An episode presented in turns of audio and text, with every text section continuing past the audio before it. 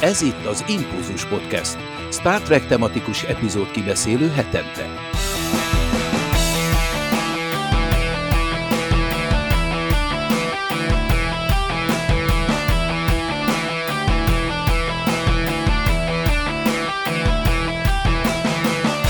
Köszöntjük a kedves hallgatókat!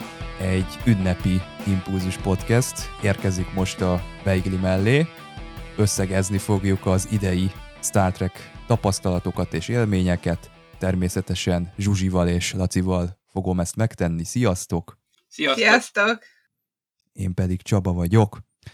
Azt már előre szerintem elmondhatjuk, hogy spoileres lesz az adás, úgyhogy betesszük ide a Tuvoknak a spoiler riadóját.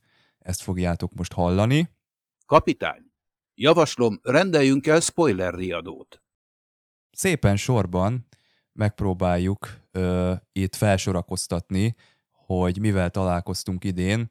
Talán a Star Trek Picard volt az első produkció februárban, azt hiszem, ami megérkezett, és ezzel kapcsolatban itt a YouTube nézőknek be is tudok mutatni egy kiadványt. Valójában ennek az a jelentősége, hogy én, én szenvedtem ezzel a ezzel a Star Trek Pikárral, amikor a hivatalos szolgáltatón néztem, akkor a képminőség az nagyon kutyaütő volt, sötét volt, beblokkosodott, és kétszer-háromszor előfordult az, hogy én, én ki is kapcsoltam a, a francba, mert nézhetetlennek ítéltem meg. Olyan érzésem volt egy kicsit, mint amikor a, az ezred fordulón a baljós árnyakat elindítottuk 320x240-es felbontásban, és hát akkoriban persze ez egy csoda volt, de, de 2023-ban, hogy ezzel, ezzel megint szembe találkoztam, ez, ez nem volt egy, egy szép dolog. Úgyhogy nagyon vártam ezt a Blu-ray kiadványt uh, emiatt, hogy, hogy mi lesz ezzel, és azt kell, hogy mondjam, hogy jól gondoltam én, hogy azért be van ez világítva rendesen, meg úgy meg van ez csinálva rendesen, tehát én abszolút a, a streaming szolgáltató hibájának ö, róvom ezt fel, hogy, hogy, hogy ilyen volt az élmény. Tehát én azt mondom, hogy akit nagyon érdekel ez a sorozat, annak ö, kötelező szinte beszereznie ezt a dolgot, a, az extrák is nagyon jók, és, és képminőségben is, meg hangban is tökéletes, szinte az élmény. Nyilván az a CGI jelenet, amin itt fennakadtunk a, a saját kibeszélő sorozatunk során, az, az nem lett jobb, tehát azon, azon én most is fennakadtam, de ezen kívül vizuálisan nekem nem volt ezzel problémám, és ha jól tudom, akkor ezt azért ti is beszereztétek. Laci, nem tudom, nektek volt-e időtök ebbe beletekinteni? Ebben nem néztünk bele, majd egy másikban néztünk bele, ha tudok bővet mondani. Uh-huh. Jó. Viszont az a baj a Pikár harmadik évadával, streaming szolgáltató ide vagy oda, hogy gyakorlatilag nincs magyarul, mert az Amazon, aki ezt adta, valamiért nem csinált magyar feliratot már a harmadik évadhoz, miközben a más első kettőhöz még úgy, ahogy. És így gyakorlatilag a másikon, a Sky Showtime-on meg még nem elérhető, úgyhogy nem tudjuk, hogy mi lesz ezzel a, a, ennek a legális változataival, és ha valaki nem, nem tud még angolul, akkor az most, akkor az most szívhatja a fogát sajnos. Mert két elérhető? A... Még az Amazonon egyébként, mert én azóta lemondtam a szolgáltatást. Én úgy tudom, hogy elérhető, csak semmi magyarítás nincs rajta. Uh-huh. Akkor már szerintem az ember jobban jár ezzel a Blu-ray-jel, mert jobb minőségű, így is úgy is angol a dolog.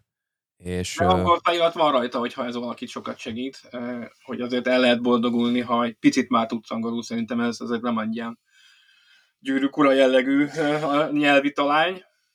Uh-huh. Na, akkor mondanék nektek olyanokat, hogy jó extrák is vannak a kiadványon.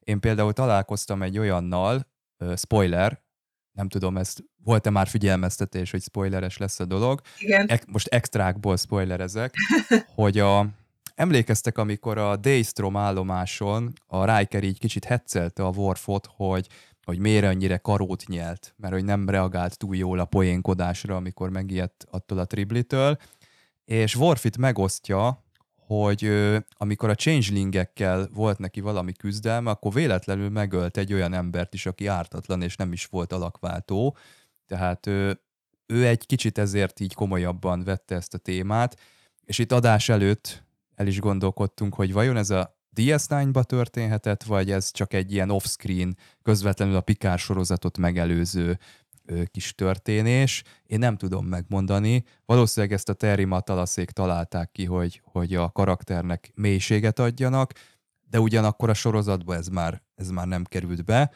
Ez egy olyan extra, amit én egyébként belemertem volna tenni a magába a sorozatba is, mert azért a legtöbb ilyen kivágott jelenet olyan szokott lenni, hogy konstatálja az ember, hogy igen, igen, ez jó, de azért megértem, hogy ezt miért szedték ki. Ezt akár ennek még helye is lett volna, szerintem ebben a történetben. Mit szóltok ehhez a kis adalékhoz? Hát igen, ez egy érdekes, benne maradhatott volna, de akkor viszont ott lóg a levegőben, hogy ott gondolkozik az ember, hogy akkor vajon ez most mire utal, és miért nem láttuk, és de jó lenne látni. Szóval ennek igazán akkor van jó helye, hogyha valamire utal, vagy esetleg megcsinálják később, vagy... Vagy ennek a következményeivel szembesül a karakter, és ha, mi is. Tehát annak lenne igazán értelme, ha hogy, jobban bele tudják szőni, játszani. igen. tényleg helyet találnak, vagy vissza tudnak utalni rá, vagy előre. Szóval ebből a szempontból azt mondom, hogy igen, ez egy jó adalék lenne a karakterhez, de akkor egy kicsit többet kell vele dolgozni. Ha viszont nem dolgoztak vele, akkor lehet, hogy mégis egyszerűbb kivágni. Uh-huh. De egyébként egy érdekes, határozottan elgondolkoztunk, hogy vajon a Deep Space Nine-ban történt, szóval, hogyha a kedves hallgatók azok emlékeznek, hogy ott történt, akkor jelezzetek vissza, mert oda például nagyon beleillett volna, hogy ott történt valami hasonló, és az arra itt ráutalnak. Az egy nagyon érdekes összekapcsolás. És, és erre mondtam én azt, hogy igazából én nem hiszem, hogy ez megtörtént Deep Space Nine-ban, mert ez olyan esemény lesz volna, amire egy epizódot föl lehetett volna húzni. Tehát nem lehet, nem lehet egy mondattal előtt, hogy ja, egyébként, bocs, megöltél egy alakváltót. Jó, mondjuk itt egy csomó mindent a Pikárban ilyen visszautalásokat egy mondatban elintéztek, mert hogy igazából ezek elmennek a feje fölött annak az embernek, aki nem látta, és nem zavarja őt, viszont azoknak meg, akik tudják, hogy miről van szó, sokat jelent, mint mondjuk a Sevennek az e- rácsodálkozása voyager az egy másodperc volt kb., de azért a, tudjuk, hogy mit jelentett.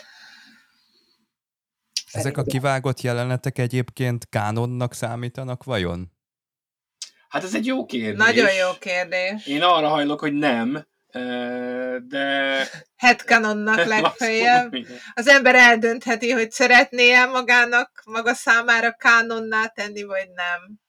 Azt hiszem, hivatalosan nem számítanak kánonnak, elvileg az írók utána megváltoztathatják. De ha esetleg későbbiekben utalnak valamire, ami a kivágott jelentben benne volt, akkor viszont kánonizálja, úgyhogy... Igen. Én azt szoktam mondani, hogy addig kánon, amíg a sorozatban nem történik valami, ami azt Felülírja. De... Igen, erre mindig a, a Zulu keresztneve a kedvenc példám, mert Hikaru Zulunak hívják, és igazából ezt egy könyv sütötte el először, és valamikor a mozifilmes érában egyszer csak így ezt beemelték, és onnantól kezdve hivatalos lett. Igen, de egyébként meg azt hiszem, hogy az Unát és a Niotát is könyvekben nevezték el. Igen. Ami most már a Strange New Worlds tette kánonna, hogy a Number One-nak Una a neve, ami egyébként nem túl, hát hogy is mondjam, viszonylag egyszerű, mivel az Una az azt jelenti, hogy egy. De hogy, tehát tulajdonképpen a Number One-t jelenti az Una, és ugye az Uhurának pedig Niota a keresztneve ezt a rajongók valamelyik könyvből már régóta tudhatták, de addig nem volt kánon, amíg ez igazából meg nem jelent a sorozatban. Én nem csodálkoznék, ha ez, ezek tényleg nem lennének kánonok, mert most, amikor kivág valamit egy rendező, vagy, vagy editálják, most már tényleg nem lehet azt mondani, hogy a, az időben nem fér bele uh-huh. egy, egy epizód. Tehát jó oka van szerintem annak, aki dönt hogy, hogy az kikerüljön belőle, mert lehet, hogy azt mondja, hogy ez túl sok, ez túl erős, ez túlságosan elviszi a hangsúlyt. Ez a Worf például kicsit olyan, hogy ezen úgy elgondolkodik azért az ember, ez egy súlyos eset, mm-hmm. és lehet, hogy nem akarták, hogy mi ezen ennyire elgondolkodjunk késő, mert most már itt impulzusban ez erre terelődött a téma, és, és egyszerűbb, hogyha azt mondjuk, hogy hát ez, ez meg se történt. Igen. Pedig amúgy ez egy érdekes adalék a Worf karakteréhez, és még ki is nézem belőle, hogy ez így történhetett vele.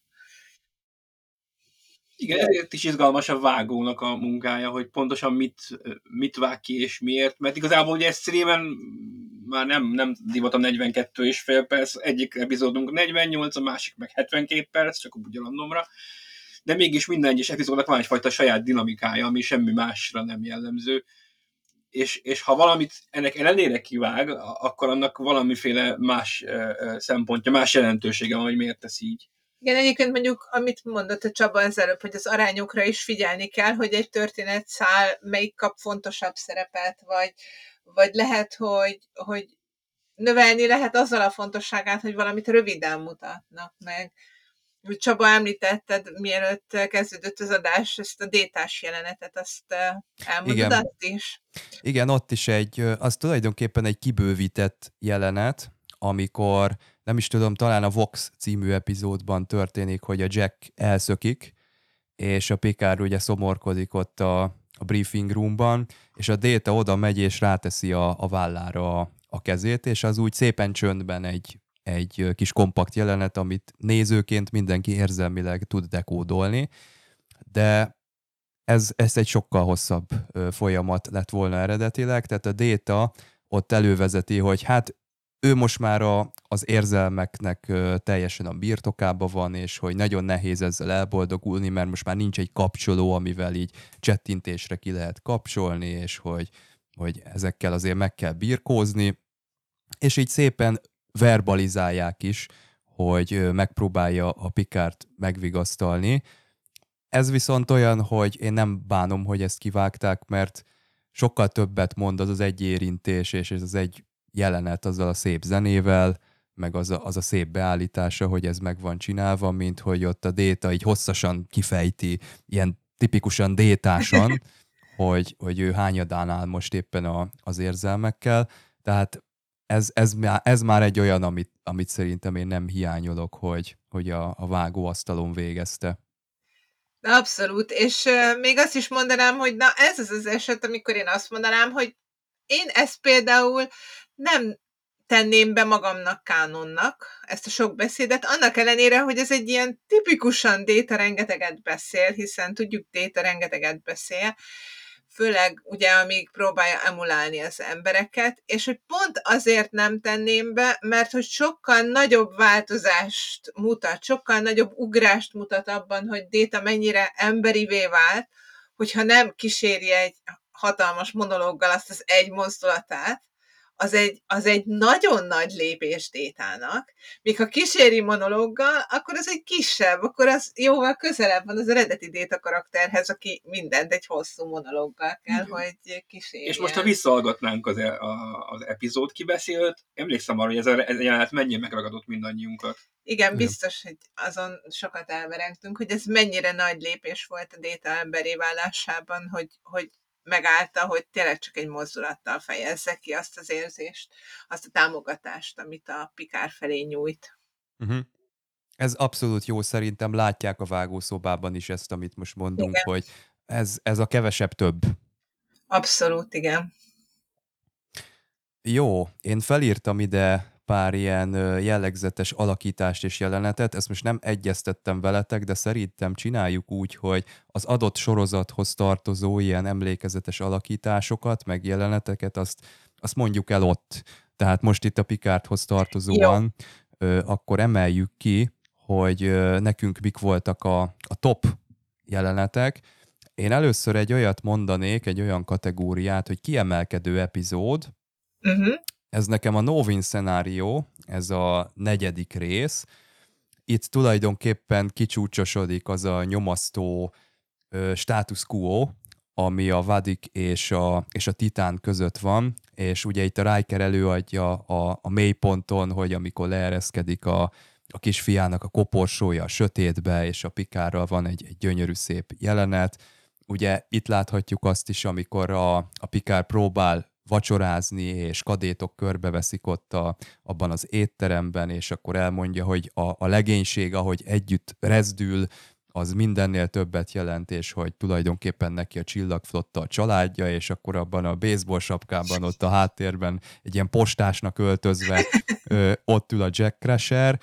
Ö, tehát ez már úgy, úgy volt megírva, nekem ez az epizód, hogy, hogy mindig jött még egy meglepetés, és még egy meglepetés, és még egy meglepetés. Itt tudhatnánk mondani a sónak is a, a jelenetét, amikor előadja, hogy mi történt ott, a, amikor Pikár 11 ezer embert megölt Locutusként. Tehát... Az is ebbe van? Az is ebbe van. Az is ebbe van. Mhm. Tehát egy csomó olyan csúcspont volt, amin én, én nagyon meglepődtem, és nagyon pozitívan fogadtam. És ennek a, az egész évadnak egyfajta eszenciája volt számomra ez a Novin szenárió, de nehéz döntés, mert voltak még hasonlóan jó pillanatok, ugye amikor a Rollaren visszatér a következő epizódba, vagy amikor a Jordit látjuk először a, a Bounty-ban, és akkor, akkor az, is egy, az is egy fantasztikus, vagy maga a finálé is nagyon jó, szóval nehéz dönteni, de nekem ez a, ez az egységnyi időtartamra jutó meglepetés faktor, ez talán ebben a Novin szenárióban volt a, a legnagyobb itt a sorozatban.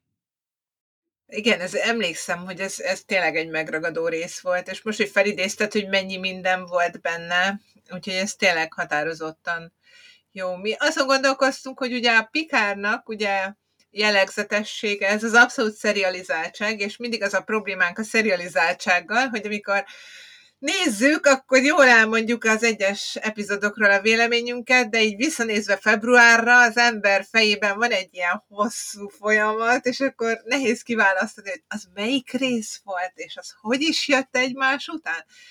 És megállapodtunk, hogy egyébként a Pikár az, az nem úgy tűnik, mint a tíz részes lenne, de nem is az, mint hogyha egy, hanem olyan, én olyan három részre osztottam, és ez a Novin szenárió volt az első résznek a vége. Tehát, hogy amíg a nebulában ott vannak, és még nem tudják, hogy pontosan mi történik, és kicsit el vannak veszve, és ugye nagy nehezen szabadulnak ki, miközben a Pikár szembesül azzal, hogy van egy fia, és hogy ez mit jelent számára. Ez egy nagyon jó kis hát ilyen alplot volt, vagy szóval, hogy, hogy egy, egy résztörténet, amit ez az epizód zárt le, és tényleg emlékezetes módon, és emlékszem, hogy mondtuk róla, hogy ez mennyire TNG-s, mennyire tényleg maga a, a háttértörténet is, azokkal a kis űrlényekkel, visszautalás volt az Encountered Farpointra, nagyon jól beleillett a régi sztori, amit elmondott a Jack Crusher,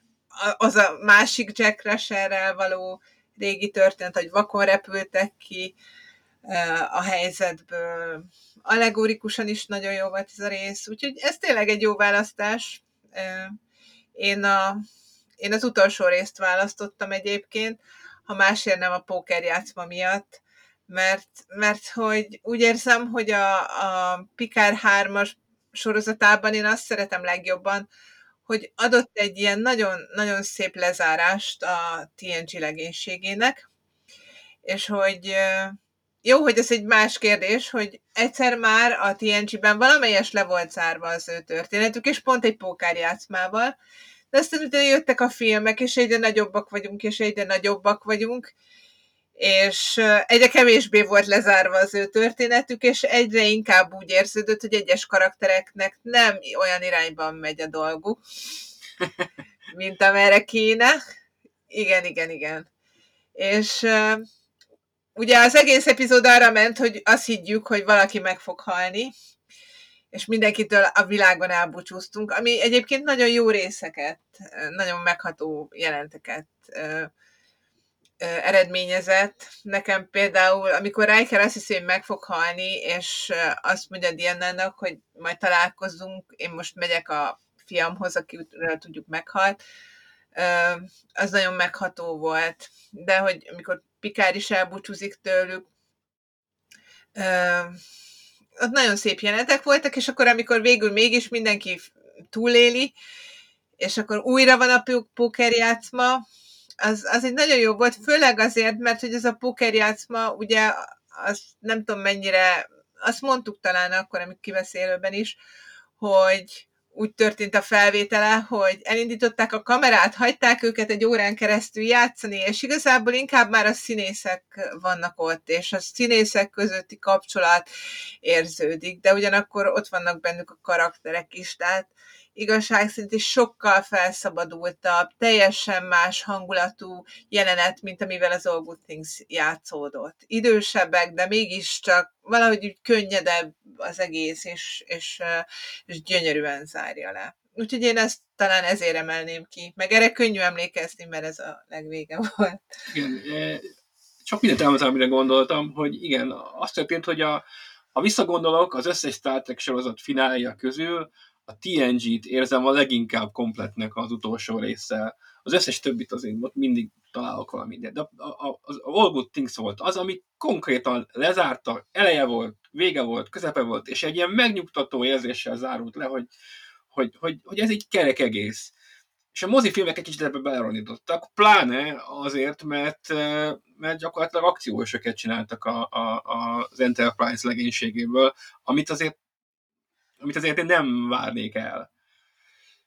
Most a Pikár, talán erről is beszéltünk már sokszor, hogy a, a Pikár első két évada, az hol erre ment, hol arra, és nem, valahogy nem, nem, nem klikkelt össze úgy, ahogy kellett volna. És uh, itt most a, harmad, a harmadikra én már majdnem lemondtam, hogy jaj, hát most még egy utolsó, de most már az el, előző kettő se volt úgy, ahogy ütötte meg a mércét rendesen, és akkor, de akkor belengedték, hogy visszahozzák a többieket. És valószínűleg ez volt az, aki, aki nem csak minket, hanem egy csomó más anyagot is visszahozott a pikára, és kiderült, hogy igen, ez, ez, ez így működik, és ezt még a producer főszereplő úr számára is valószínűleg egy felismerés lehetett, hogy ez nem Picard sorozat, ez egy, ez egy Next Generation sorozat. Nem lehet csak Picardot visszahozni, hanem vissza kell hozni mindenkit, és értelmesen vissza kell hozni, és akkor működik ez az egész. és ugye a leg, az utolsó részben még a hajót is visszahoznak, ami aztán végképp nem számítottam. Úgyhogy én nem tudok egy konkrét epizódot megnevezni, nekem az egész harmadik évad úgy, ahogy van, úgy egy, egy blokk az egész, és, és ezt valószínűleg vissza fogom nézni a, az elkövetkező pár hétben, ha lesz egy kis idő rá, mert, mert annyira jó volt, és annyira visszahozta azt a régi, régi Next Generation érzést úgy, hogy nem mentünk el nagyon abba a mozifilmes eszetlen akciózás irányába.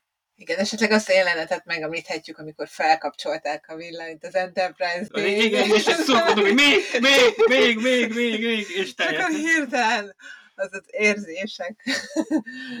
Igen, hát beszélünk itt a Sötét Pikár sorozatról, és én itt a műsornak a 20. percében kapcsoltam most föl a saját világításomat, úgyhogy az eddigi esztétikai ö, élményért elnézést kérek. A, volt egy, ehhez a póker játszmához, amit mondtál, Zsuzsi, ehhez a, van egy hasonló ilyen aranyos extra a Blu-ray-en, hogy beszabadulnak az Enterprise-nek a hídjára ezek a színészek először és akkor ott meg lehet nézni az ő őszinte reakciójukat ezzel kapcsolatban. És az egyik díszlettervező mondta, hogy vannak azok a kis székek, tudjátok, ott hátul, amit így ki lehet húzni, és Aha. ott különböző ilyen science station, meg, meg ilyen posztok vannak még a, a hídnak a hátulján, és a stúdió azt mondta, hogy hát azt csak nem kéne már megcsinálni, mert a kutya nem fog oda leülni, és spórolni kéne a pénzzel, tehát nem baj az, hogyha most azokat a székeket nem fogjuk megvalósítani, és hát erre azt mondták, akik, akik a kezükbe vették ezt, a, ezt az egész restaurációt, hogy hát ne vicceljetek már, hát az muszáj, hogy minden ugyanúgy legyen, ahogy, ahogy a, az eredeti Enterprise D-nek a hídján, és tényleg az volt, hogy a LeVar Burtonnek az volt az első dolga, oda berongyolta a hídnak a hátuljára, kihúzta a széket, és leült a saját pozíciójára, amikor a Jordi a hídon van, akkor oda a Science Station elé ott szépen helyet foglalt, és ott elkezdte nyomkodni a, a kijelzőt, úgyhogy mondta az adott illető, hogy na, látjátok, hogy, hogy muszáj volt, muszáj volt megcsinálni azt a széket is, hogy kihúzható legyen. Egyébként, amit én olvastam így a Pikáról, mostanában is így hozzászólásokat, szóval sokan kritizálták azért, mert hogy milyen sok nosztalgia van. De ezt egyébként felvállaltam már az elején is, és nekem nagyon tetszett, ahogy kezdődik maga a pikár, amikor a Larisszal beszélget, és ott pakolgatja el a holmjait, akkor effektíven meg is fogalmazzák ezt, hogy ő, ő mindig így hátat fordítana a dolgoknak, és menne előre, és a Larisz mondja, hogy néha érdemes megállni, néha érdemes visszanézni, érdemes egy kicsit értelmet találni a dolgokban, a múltban. ahogy öregszik, hát ugye Patrick Stewart se lesz fiatalabb, a karakter se lesz fiatalabb, azok se lesznek fiatalabbak, akik fiatalkorukban látták ugye a TNG sorozatot. Jó egy kicsit megnézni, mi volt ez, visszanézni, és úgy adni nekik egy új kalandot, hogy közben meg, meg értelmet találni abban, hogy, hogy elismerjük, hogy ez volt a mi múltunk. Tehát nem csinálunk úgy, mint hogyha a TNG legénység nem létezett volna, a TNG nem létezett volna, nem lett volna része a Pikárnak, és a Pikár csak megy egy külön új útra. Akkor csináljunk egy másik legénységgel egy ilyet, hanem, hanem a Pikárnak része az is, hogy ő együtt dolgozott ezekkel az emberekkel, és van ez a sorozat, és szerintem lehet úgy jó visszanézést csinálni, és ezt szeretem például a Strange Universe-ben is, hogy az még nem hogy is mondjam, nosztalgia faktor, hogy, hogy egy olyan karakternek adsz egy jó sztorit, akinek esetleg nem adtál akkor jó sztorit, hogy hogy is mondjam, nem csak azért hozott be a régi szereplőket, hogy, hogy na most akkor megnézzék ezt az embereket, hanem tudsz róluk mondani valamit. Akkor, akkor sikerül jól. Nekem igazából tetszett az, ami, amit mondott, mondtak a, a legénység különböző tagjainak a különböző élettapasztalatairól, és én nagyon örültem, hogy ez a sorozat és ez a szezon nem csak Pikáról és Détáról szólt, mert szerintem a TNG nem csak Pikárból és Détából állt, még akkor sem, ha népszerűek voltak, joggal, tényleg minden elismerésem a színészeknek, jók voltak a karakterek, én nekem sosem ők voltak a kedvenceim, de attól még jók voltak, de hogy én annyival jobban szerettem, amikor ők a többiekkel egységben és egy csapatban szerepeltek, és mindenki más is megkapta azt a tiszteletet. Néhányan még kicsit többet is kaptak, mint amennyit mondjuk a mozifilmekben, vagy, vagy talán még néhány TNG epizódban is. Például Riker az, akit most itt ki tudunk emelni, aki nagyon nagy szerepet kapott, és én örülök neki, hogy a, mert amikor a Riker a jó, jó írást kap, meg egy, egy jó hátteret kap, az mindig működik. Lásd a Best of Both Worlds-ben is ez így van, és szerintem itt is ezt, ezt sikerült abszolút abszolválni, hogy ő, ő látszódjon, és, és tényleg főszereplője legyen ennek a sorozatnak. Na most én még kiemelnék itt gyorsan egy alakítást, ez uh, Todd Stashwick, ugye Liam Shaw-nak a, a szerepében, és én meg is szavaznám itt a Pikárnál az év jelenetének azt, amikor ő így debütál, tehát azt a vacsorát, amikor elkezd vacsorázni a, a Pikár és a Riker nélkül. Egyébként lehetne mondani a Novin szenárióban is, amikor az asztalra csap. Azért mondom ezt az elsőt, mert ez, ez egy pofon. Tehát akkor tényleg szembesül vele a, a, a néző először, hogy te atya Isten, milyen figura ez, hát hogy? Tehát ilyet még azért a Star Trekben nem nagyon láttunk abszolút letaglózó, nem véletlenül lett mém ebből a no visszaszólásából, meg az ő egész attitűdjéből, karakteréből, úgyhogy megadnék neki mindent így, így most így, mint, mint színész. Itt az Amanda Plamert is felírtam, de most láttam az extrákban az Amanda Plamert nyilatkozni, mondanám, hogy jól alakít, de igazából magát adja, tehát az alapján, ahogy, ahogy nyilatkozik. Nyilván nem, nem ilyen gonosz értelemben, de, de ha megnézitek majd ti is, akkor, akkor látjátok, hogy ez a nő, ez teljesen vadik, ahogyan, ahogyan megnyilvánult, teljesen őrült, teljesen kiszámíthatatlan, hogy, hogy mit fog csinálni a következő pillanatban, az interjú közben is, Úgyhogy nem kis dolog ez, tehát ez, ez is megérdemel egy... Vagy egy, csak a, a DVD Exáki karakterben marad, mint a... Igen, lehet. Igen, igen.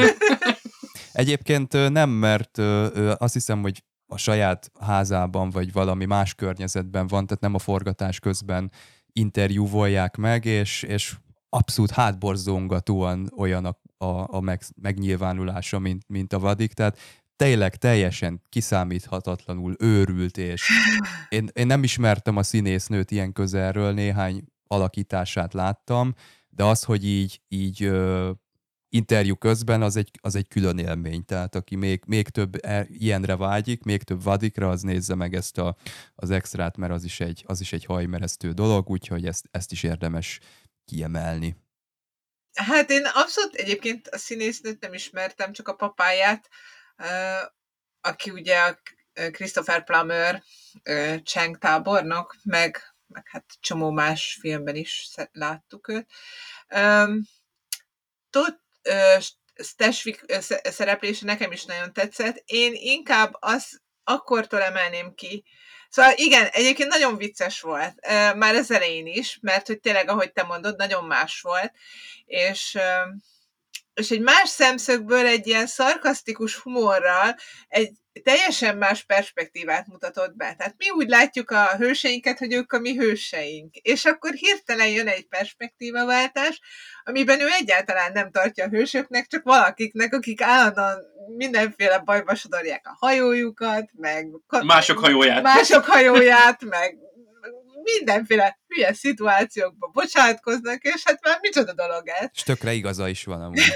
és akkor ott állsz, hogy hát az ő szempontjából egyébként igen, és hogy milyen meglepő ez, én mégis akkor kezdtem őt megszeretni, amikor ehhez még plusz komplexitást is adtak, és akkor a, nagyon jó volt, amikor a Wolf 359-es történetet mondta, nagyon nagy átélése. Nekem tényleg az a, az a csúcspontja az, hogy ő, az ő alakításának.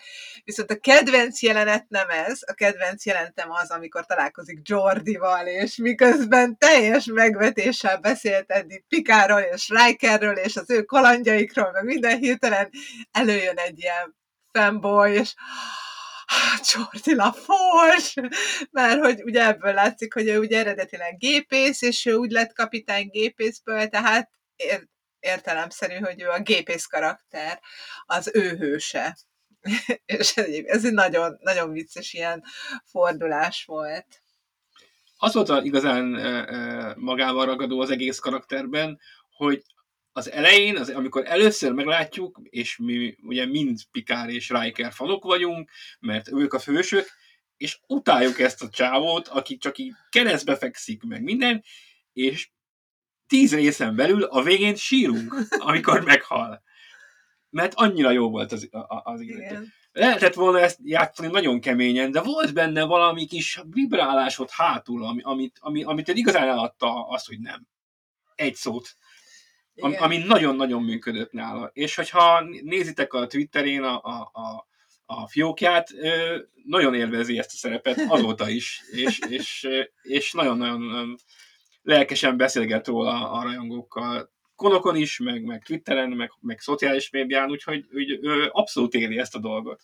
Az az egy nem. a hőse ennek a, a harmadik szezonnak az tényleg olyan az a nem, mint hogyha erre készült volna évtizedeken keresztül erre a nem szónak a kimondására, hogy amikor majd jönnek a pikárék, akkor ezzel, tehát ez egy ilyen rehearsed, ahogy a, a Pikár mondja, hogy nem tudom hány éve erre készült, hogy Ro Larennel uh, ugye szembesüljön. Szerintem a, a Liam Show erre készült évtizedeken keresztül, hogy ezt a nemet kimondhassa az arcukba.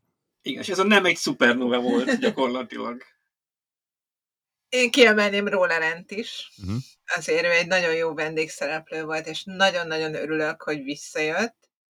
Nem is tudom, hogy kívánom-e, hogy túlélte volna, hiszen nem láttuk a holttestét, vagy úgy jó az ő története inkább, ha meghalt. Ebben megosztott vagyok, de nagyon, nagyon jó volt ez a, a rész, ahol jött tényleg. És még kiemelném egyébként a többieket is, tehát amit az előbb mondtam, hogy, hogy a filmek annyira elmentek Pikár és Déta felé, hogy én annyira örültem, hogy most például Marina Sörtis vagy Gates McFadden több jelenetet kaptak, és több megszólást. Gates McFadden szerintem több szerepet kapott, mint a TNG-ben, bár még most is azt mondom, hogy még így is elvett, elvett tőle Patrick Stewart, tehát hogy nagyon sok apa-fiú jelenetet láttunk, és nem volt nagyon, de egy csomó helyzetben ott kellett volna lennie a karakternek, mint, mint a gyerek anyjának, és, és úgy éreztem, hogy ott egy kicsit háttérbe lett szorítva, de amiket kapott, az szerintem jó volt, és én nagyon élveztem a Riker Troy jeleneteket. Olyan jó kémiájuk volt, és annyira a vicces jelentek is nagyon viccesek voltak, és a megható jelentek nagyon meghatóak voltak. Egy dolog nem tetszett, hogy Nepentét leszólták, ami nekünk a kedvencünk volt az első szezonban, de ott, ott sem inkább az, hogy ők leszólták, hanem hogy az író így szőtte bele azt, hogy, hogy el akar szakadni Igen. az első Mintha saját véleményét. Az író részéről egy udvariatlan lépésnek tartottuk. Uh-huh. Ami nekem még meglepő volt az, hogy Raffi karaktere milyen jól működik, hogy Worfot maga mellé kapta. Az első két évadban én megmondom őszintén, én nem szerettem Rafit, kifejezetten zavart, hogy, hogy úgy állítják be, hogy azon, abban az időszakban, amiben mi nem láttuk őt, ő fontos szereplője lett Pikár életének, és ezt én nem éreztem, hogy ez, ez tényleg így van. És itt viszont, amikor, amikor Wolf mellé került, akkor kiderült, hogy ez a két karakter együtt tök jól bír működni. És már is szimpatikusabb lett az előző két évadhoz képest. Worfot amúgy is emeljük ki, mert szerintem fantasztikus volt ebben a szezonban. Szerintem meglepő volt, hogy, hogy ő volt igazából a humorforrás, bár már igazából a Deep Space Nine-on is ez már elkezdődött, de hogy kifejezetten egyfajta szarkasztikus humorral vitte a jeleneteket nagyon jól, és abszolút egyetértek Rafival, nagyon jól összedolgoztak, és élmény volt nézni a jeleneteiket, míg korábban kevésbé. Én egyébként Szebent is kiemelném, mert hogy ő már ugye szerepelt a korábbi szezonokban is, de időnként háttérbe volt szorítva. Most a második szezonról én annyira nem tudok nyilatkozni, de az elsőben úgy éreztem, hogy, hogy ott is van, hogy azért nézzék az emberek, de azért elveszük a jeleneteit, mert mégiscsak Patrick Stewartnak több screen time kell. Itt viszont nagyon jó volt az ő jelenete, nem éreztem úgy, hogy lekicsinyítik, érdekes módon belefért a többiek mellé, pedig most jóval több karakter volt. Nagyon jó volt a, a showval való viszonya, nagyon jó volt a Jordi lányával való kapcsolata, Jackkel is jól működött együtt, úgyhogy, úgyhogy én, én őt is mondanám. Jacket meg csak azért nem mondom, mert az Outlanderben ugye ő volt a főgonosz, és roppant nehéz volt eltekinteni ettől, meg, de egyébként egész jól hozta, csak kicsit talán egy fiatalabb színészt jobban el tudtam volna képzelni erre a szerepre. Jól játszotta, de talán jobb lett volna, ha nem ez a színész játsza, hanem valaki más. Jó, ezt csak ti érzitek így, mert nézitek az Outlander-t, én mindig értetlen látom, hogy mi a barotok ezzel a csávval, tök szimpi most miért? Miért bántjátok? Aztán nem Ő a Steven Bonnet. Igen. Hát nehéz így, igen. Nehéz. Megpecsételődött az ő megítélése ott abban a sorozatban.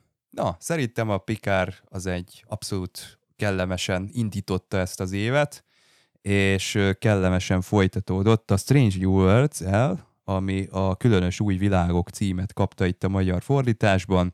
Ehhez is tudunk már itt mutatni kiadványt. Lehet, hogy rossz helyre mutatom. Így most talán jó lesz. Pikár, Pikár, Pike haja visszaveri a fényt. Igen.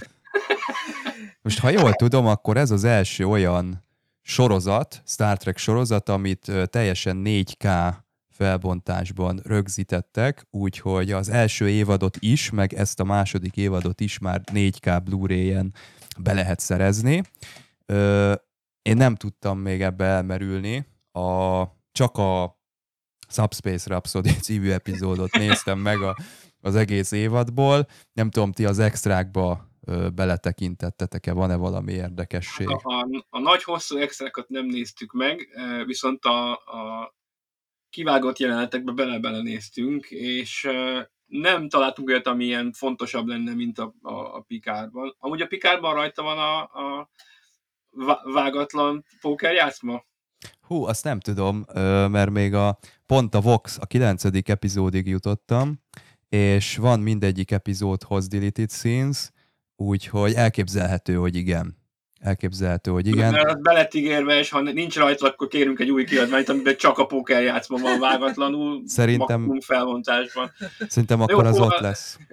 Igen, szóval Strange New worlds a, a kivágott jelenetei, azok, amiket láttunk belőle, az hát tipikusan azok a fajták, amiket úgy értünk, hogy miért vágták ki, tehát ilyen, ilyen kicsit meghosszabbított jelenetek vannak, két, egy-két-három mondatok vannak kivágva, tényleg lenyűgöző, hogy szinte nem is látszik az epizódban, hogy onnan hiányzik valami, miközben még két vonatot mond egyszer Körk, vagy két admirális kezd el beszélgetni a Broken Circle-ben, hogy most mi lesz, hogyha a, a, az Enterprise-t ellopták, és a Klingonokhoz mennek vele, és elkezdik kivesézni, hogy vajon mi lettek ennek a következményei.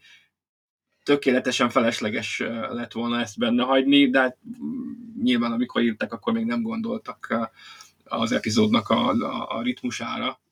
De van olyan, hogy egy, egy karakter mond mondjuk három mondatot az eredetiben, és itt kiderül, hogy öt mondatot mond, és nem hallod egyáltalán, hogy ott hiányzik valami, a közepéről vágtak ki két mondatot, amit mondott, és úgy rövidítették meg, és még csak ez így is működik, meg úgy, mint hogy külön vették volna föl, még az is lehet. Úgyhogy néhány jelenetben még, még nincs meg a háttér, csak valami igen, kék igen. videó mellett. Még a kék, kék háttér, vagy zöld háttér előtt vannak, az árfal sem működik mindig ezek szerint. Úgyhogy vannak olyan jelentek ezek szerint, amiket mégis a zöld háttér előtt vesznek fel. Igen, abszolút, csak meghosszabbított jelentek, amik igazából nem hiányzott nekik, vagy egy kicsit megrövidítették. Jó, hát ez a kiadvány azért annyira akkor nem létszükséglet, mert végül is ez a Sky Showtime-on megy ez a dolog, és, és magyar szinkronnal, meg ha jól gondolom, akkor, uh-huh. akkor feliratot is. Sajnos a lemezeseken nincsen semmiféle magyar vonatkozás. Pedig ugye rendelkezésre állt volna, hogyha valaki veszi a fáradtságot, de uh-huh. ezek szerint nem vették. Oké, okay. hát uh, itt uh, Zsuzsi, te egyből négy darab epizódot írtál ide föl, mint, mint kedvenc. Akkor kezdjük ezzel, hogy mi ez a négy. Hát az én négy kedvenc részem ebből a szezonból, ugye az Adastra per Aspera volt az első, a második epizód, amiben az Una tárgyalása van. Ez szerintem kiemelkedő. Ugye a legjobbak között tartjuk számon általában a társ, tárgyalótermes dolgokat, és plusz úgy éreztem, hogy, hogy a karaktereket olyan jól mutatta be, illetve nem tudom, annyira magával ragadó és inspiráló volt, ami tényleg ilyen Star Trek-es. Kicsit fel is nevettem a végén, mert a jog és az igazság összekapcsolása és az ideális jog, az már annyira távol volt a mi gyakorlati hétköznapi tapasztalatainktól, hogy, hát mondom, hát ez, itt is látszik, hogy ez már science fiction, de, de maga a rész nagyon tetszett. Aztán utána jött a Bocsánat, hármas had, had rész. szúrjam be, hogy, hogy ez a rész egy csomó ilyen kicsit rejtett értelmet rejtett magában, hogy azt, amit, amit elkezdtek elemezni, hogy ez egy genetikailag fejlesztett társadalomnak, akit itt üldöznek, ezt egy csomó mindenre át lehet vinni, és ezt, ezt nyilvánvalóan szándékosan uh, hagyták benne. Ez abszolút hogy... a kisebbségek jogvédelme, és a kisebbségek jogvédelme nem volt eddig a Star Trekben előhozva, így uh, tárgyalótermi Ennyire nyíltan. Uh, drámában. Úgyhogy, hát szokás most azt mondani, most, hogy ez a kvírekről szól, ez szerintem lekicsinyíti azt a kört, amiről szól, kedvencem azok az emberek, akik nagyon félnek a queer témáktól, és akkor itt magyarázzák, hogy hát ez szörnyű, mert ez csak a queerekről szól. Hát nem, igazából, mert szól a bármi, bármilyen kisebbségről. Hát nagyon erős a holokauszt utalásai, nagyon erősek a Black Lives Matter, tehát hogy a, a a fai alapú, a bőrszín szerinti megkülönböztetések, vannak vallásra utaló megkülönböztetések, tehát van, van az a vicc, tudod, amikor a rosás tesztet valaki nézi, és akkor mondja, hogy hát csak ez, az, csak ez van, hogy ugye mondja a doktor valakinek, hogy hát mi, mi, mi, miért mondja, hogy mindig csak a férfi nemi szer van rajta, hát mi a baj magával? Hát, velem? Hát önrajzol mindig ilyen képeket. Tehát egy kicsit olyan érzése van a kritikának, hogy ha valaki annyira fél ettől a dologtól, akkor csak azt fogja látni, de hogy ez igazából bármi lehet. És az is lehet természetesen, ez szólhat a, a mostani vitákról a transzneműekkel, a, a más kvírekkel, tehát szexuális irányultságról, bármiről, de bármilyen kisebbségről. Egy olyan kisebbségről, aki elnyomás alatt él, és nincsenek emiatt jogai, és titkolni kell a, a, a származását, a szokásait, a létezését, és, és hogy egyébként ugye Éppen múltkor uh, kezdtünk el gondolkozni a Drumhead című epizódon, hogy ott is ugye Simon Tarzis uh, titkol valamit, és hogy hasonló az a problematika, ami az Unát is éri itt, hogy ha visszanéz majd a történetben, akkor megláthatja, hogy már volt valaki, aki a történelem során, aki hazudott arról, hogy a származása miatt, mert annyira félt, hogy valamilyen megtorlás fogja érni. És igazából nagyon, nagyon tetszett, nagyon inspiráló volt nekem az, ahogy, ahogy a karakterről kiderül, hogy ő maga adta fel magát, mert hogy ő nem akart már így titkolózni, nem akart úgy viszonyulni a többiekhez, hogy közben nem az, aki ő maga, tehát hogy titkolja a saját létezését. Akkor nagyon, nagyon tetszett, ahogy a diverzitásról milyen inspirálóan beszél. Egyáltalán én felírtam kiemelkedő alakításnak a Rebecca Romint, e, igazából ebben a részben, e, mert, mert szerintem az a beszéde, hogy miért csatlakozott annak idején a csillagflottához, és hogy miért akarja még mindig, hogy a csillagflotta elfogadja őt, annak ellenére, hogy ugye nem akarják, meg börtönbe akarták jutatni, az szerintem annyira nagyon szép volt és inspiráló, és olyan nagyon Star Trek-es. Igen, hát ö, szerencsétlen módon a Drumhead-et mi megnéztük, de nem gyümölcsözött ebből egy, egy adás, de sajnos. Majd, majd fog. Igen, majd, majd janu- januárban ezt, ezt bepótoljuk. Na hát ez volt a négyből az első, első epizód. Igen, aztán felírtam a Tomorrow, Tomorrow and Tomorrow, ami nagyon tetszett nekünk, bár egyébként más Star Trek részekben is láthattunk uh, időutazós részt, vagy visszamegyünk a Földre a 20.-21. századba. Valahogy, és el vagyunk veszve. És el vagyunk veszve, veszve, és akkor de valahogy az egész sztori az mégis, mégiscsak nagyon, nem tudom, nagyon szép volt. Nagyon jó kis csavart adott a Lán Singh karakterének, aki érdekes őt az első szezonban, bár visszanézve remek epizódjai vannak, mégis azt az egy, egy karaktert hozta, aki erős, meg, meg úgy feszélyezett, szóval, hogy, hogy olyan szigorú kinézetű, kontrollálja magát, stb. És hogy ez adott egy csavart a karakternek, a kapcsolatával, a körkel, nagyon jó volt a kémiájuk a két színésznek, ugye a végén, ahogy összetörik a lán, az teljesen egy új dimenziót adott a karakternek, plusz nagyon érdekes volt ez a csavar, ahogy, ahogy behozta ezt a, a Kán sztorit. Ugye eleve a Kán mit jelentett neki, az ő múltjában, és hogy mit tud ezzel kezdeni, hogy most megöli az, a, a, azt az embert, aki miatt ő gyerekkorában úgymond csúfolták, meg szenvedett, meg mit tudom én, de hát igazából azért vált azzá, aki, mert hogy ez megtörtént. És ugye a föderáció is azért vált azzá, ami, mert hogy ezek a rossz dolgok is megtörténtek vele, hogy ez egy nagyon érdekes metafora is tulajdonképpen, hogy ahhoz, hogy tökéletes legyen az a világot a Star Trekben, ahhoz a Kánnak meg kellett történnie, mert ha Kán nem történik meg, akkor az a világ lesz, ami a, másik körknek a világában egy sokkal rosszabb világ.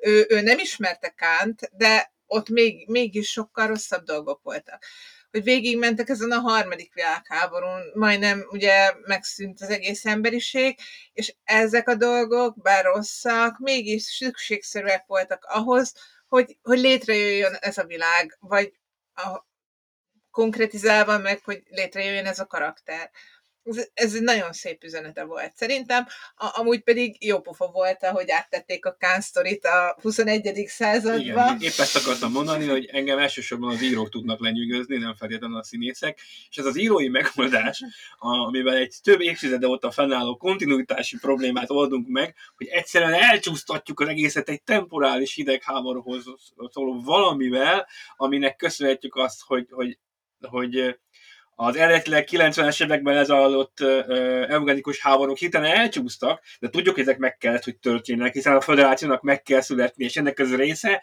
hogy ezt így egy rövid beszélgetésben, 8-10 mondatban elintézik, én teljesen le voltam nyűgözve, amikor ezt néztük, és hú, hát nem volt erre szükség, de mégis valaki vette a fát, csak ő nekem nagy barátom. Nem tudom ki ez, majd utána fogok nézni, de, de, de imádom egyszerűen ezt a megoldást.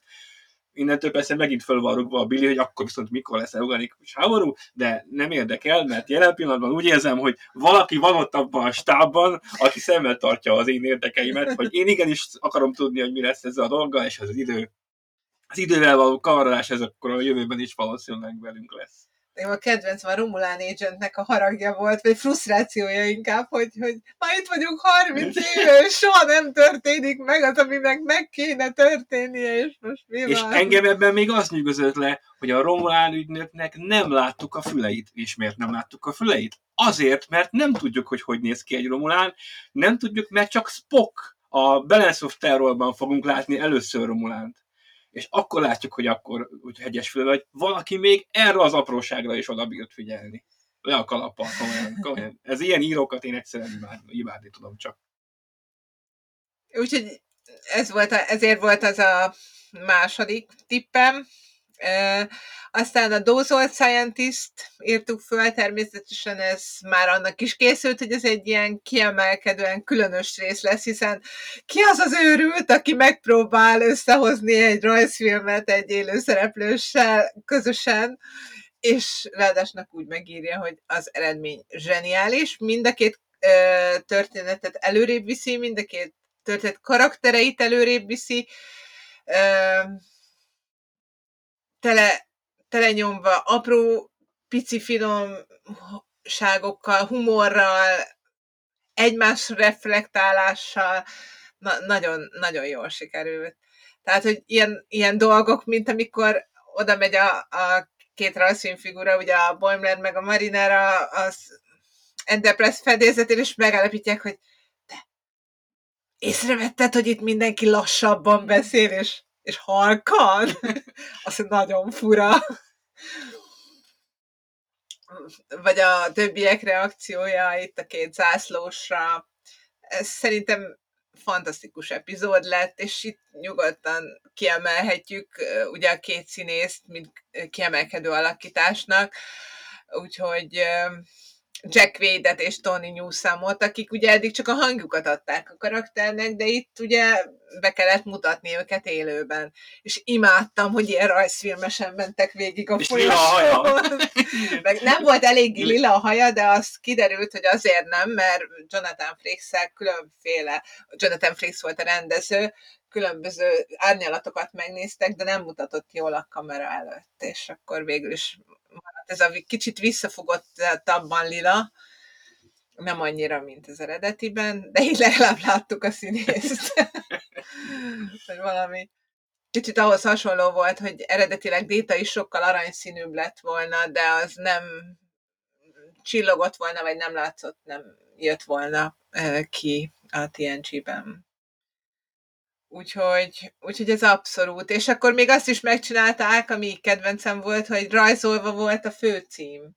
Hogy teljesen megrajzolták, összehozták, hogy hasonlítson a, a Lower Decks-nek a főcímére. Hát ez is nagyon jó volt, hogy, hogy, hogy eleve úgy kezdték, mint hogy ez a Lower Decks epizód lett volna, és úgy fejezték be, hogy a Strange Universe karaktereket megrajzolták rajzolva, miközben itták a, Orioni akármicsoda italukat, amitől ilyen furcsa látomásaik lettek, és magukat kétdimenziós rajzfilmfigurának látták. Zseniális volt szerintem. Igen, ezt a részt nyugodtan oda lehet eh, rakni a, a Trials and Tribulations mellé, ami hasonlóan összekever két egymástól viszonylag távoli korszakot, eh, és ilyen kis humoros módon teszi, úgyhogy mind a kettőt építi valahogyan. És közben miközben humorosan teszi, még közben valami szívhez szóló, tehát hogy szívek törnek össze ott, mint például Csepernővérnek a liftben, amikor rájön, hogy ő nem szerepel Spocknak a jövőjében, vagy, vagy a különböző karakterek, ahogy hirtelen szembesülnek azzal, hogy van a jövőben egy életük, vagy, vagy valamit tudnak róluk, és vajon mi ez, amit tudnak. A Strange universe amúgy is egyébként a sors, meg a szabad akarat, az egy központi, az egy kérdés. központi kérdésköre, és hogy most jön valaki 200 vagy 100 év múlva, és, és most mond valamit, az, az, az egy nagyon érdekes dolog. Aztán... És hát ezzel kanonizálja is tulajdonképpen a rajzfilm sorozatot, ami érdekes, mert én a Lower Decks-et nagyon szeretem, de amúgy eszembe nem jutott volna, hogy ez, ez egy kánon, mert ez egy akkora hülyeség, hogy összehasonlíthatatlan egy, egy élőszereplős filmmel tulajdonképpen, ami történik, és mégis összefésülték, és így, így azt tudjuk mondani, hogy igen, a Lower Decks akkor valószínűleg egy olyan sorozat, ami tényleg a TNG utáni időket meséli el. Igen. Ahol mindenki kiabál és gyorsan szalad a hajón, de hát Istenem. Ez csak, ez csak ezen a hajón van. Igen, van valamilyen levegőben biztos. Az, ez egy második, vagy nem tudom, hanyadik rendű hajó, aki a második kontaktokat végzi az első kontaktok. A kapcsolat újrafelvétel. Kapcsolat újrafelvételeket. Hát valakinek oda kell menni, után Körk szétlövi a különböző Igen. kompjútereket, és azt mondja, hogy na jó van, most szétlőttem az egyetlen kompjútert, ami irányította az életeteket, viszlát. Meg leverül az aksi az életben tartó rendszeren, hát oda kell valakinek menni kicserélni. És neked mi a kedvenc epizódod a, nem a lábának, a Strange New Worlds-ből? Hát a Strange New Worlds-ből ö, most elmondhatom, mert ez egybeesik Zsuzsinak a negyedik kedvenc epizódjával. Ez a Subspace Rhapsody, és itt ö, meg is versenyeztettem itt a Novin szenáriót és a Subspace Rhapsody-t, mint év epizódja, és azt kell, hogy mondjam, hogy egy kicsit a Subspace Rhapsody felé ö, billen a mérleg, azért, mert ennek olyan hosszantartó hatása volt, hogy ugye a Spotify-on egyfolytában ment ez a soundtrack heteken keresztül, és a, az epizódot is újra és újra betettem, és az se véletlen, hogy amikor megjött ez a, ez a kis Blu-ray, akkor egyből ö, csak arra volt időm, hogy, hogy rögtön a Subspace Rhapsody-t tegyem be. Tehát ö, én azt mondanám, hogy ez egyértelműen a, nem csak az év ö, Strange New Worlds epizódja nálam, hanem az év Star Trek epizódja, mert erre lehetetlen nem, nem odafigyelni. Akinek ez tetszik, és akinek ez bejön, és aki együtt tud rezegni ezekkel a zenei élményekkel, annak biztos, hogy a, az agyába olyan szinten befészkelődik, hogy, hogy nem, nem is lehet onnan egyszerűen kivenni se egy hónapig tartott, hogy nem úgy keltem föl, hogy énekeltem valamelyik dalt a fejemben, még akkor is, hogyha nem néztem meg az elmúlt héten az epizódot, nagyon durva dallamtapadásokat okozott. Igen, én most kaptam meg a Apple Music-től az éves lejátszási listámat, és a Subspace Rhapsody és a Picard harmadik évanak filmzenéje az messze ver mindent. Tehát... Hát nálam egyébként abszolút a Subspace Rhapsody, maximum az Apple még csak most kezdtem el hallgatni, általában a Plexről ment nálunk, de hát nem tudom megszámolni, hogy az mennyi volt. Ahányszor én azt végighallgattam, volt úgyhogy egymás után. És amit, amit nagyon szeretek a Star Space Rhapsody-ban egyébként az, hogy amellett, hogy egy musical, és ráadásul úgy musical, hogy egy kicsit ilyen ironikusan reflektál saját magára, tehát hogy az, a szereplők azok így most miért énekelünk, arról énekelnek, hogy most miért énekelünk? És megint énekelünk. Ugye van egy ilyen jogofa, ugye science fictionben is, technobablával is kellőképpen meg van támogatva, de hogy megállapítják, hogy ugye azért énekelnek, mert hogy az érzelmeket hogy tudják ezzel kimondani, és hogy felhasználja ez a rész tulajdonképpen ezt a tényt arra, hogy az összes karakternek, akik a szezonban kaptak valami fontosabb érzelmi utat, karakterépítést, stb. Annak ad, ad egy ilyen reflektálást, egy csúcspontot, egy megoldást, vagy csak bemutatja, hogy milyen irányba mennek azáltal, és így a zenén keresztül tudják. És hogyha olyan a karakter, hogy magától nem mondaná el, akkor kénytelen elénekelni. Lásd, ugye a Lánnak van nagyon egy nagyon szép dala, amiben erről énekel, hogy milyen szeretne lenni. De ott van Uhrának zseniális dala, hát ott van Csepel, meg Spock, ugyanaz a dal, két különböző feldolgozásban. Sokan nem is ismerték meg, hogy ez ugyanaz a dal, hisz pedig egymás után hallgatva elég nyilvánvalóan ugyanazzal a szövegfelütéssel is kezdődik. De nagyon jó, és a szövegek is ott az IMD, IMDX, amikor az egyenletet énekli, az, pok, az egy nagyon, nagyon ötletes.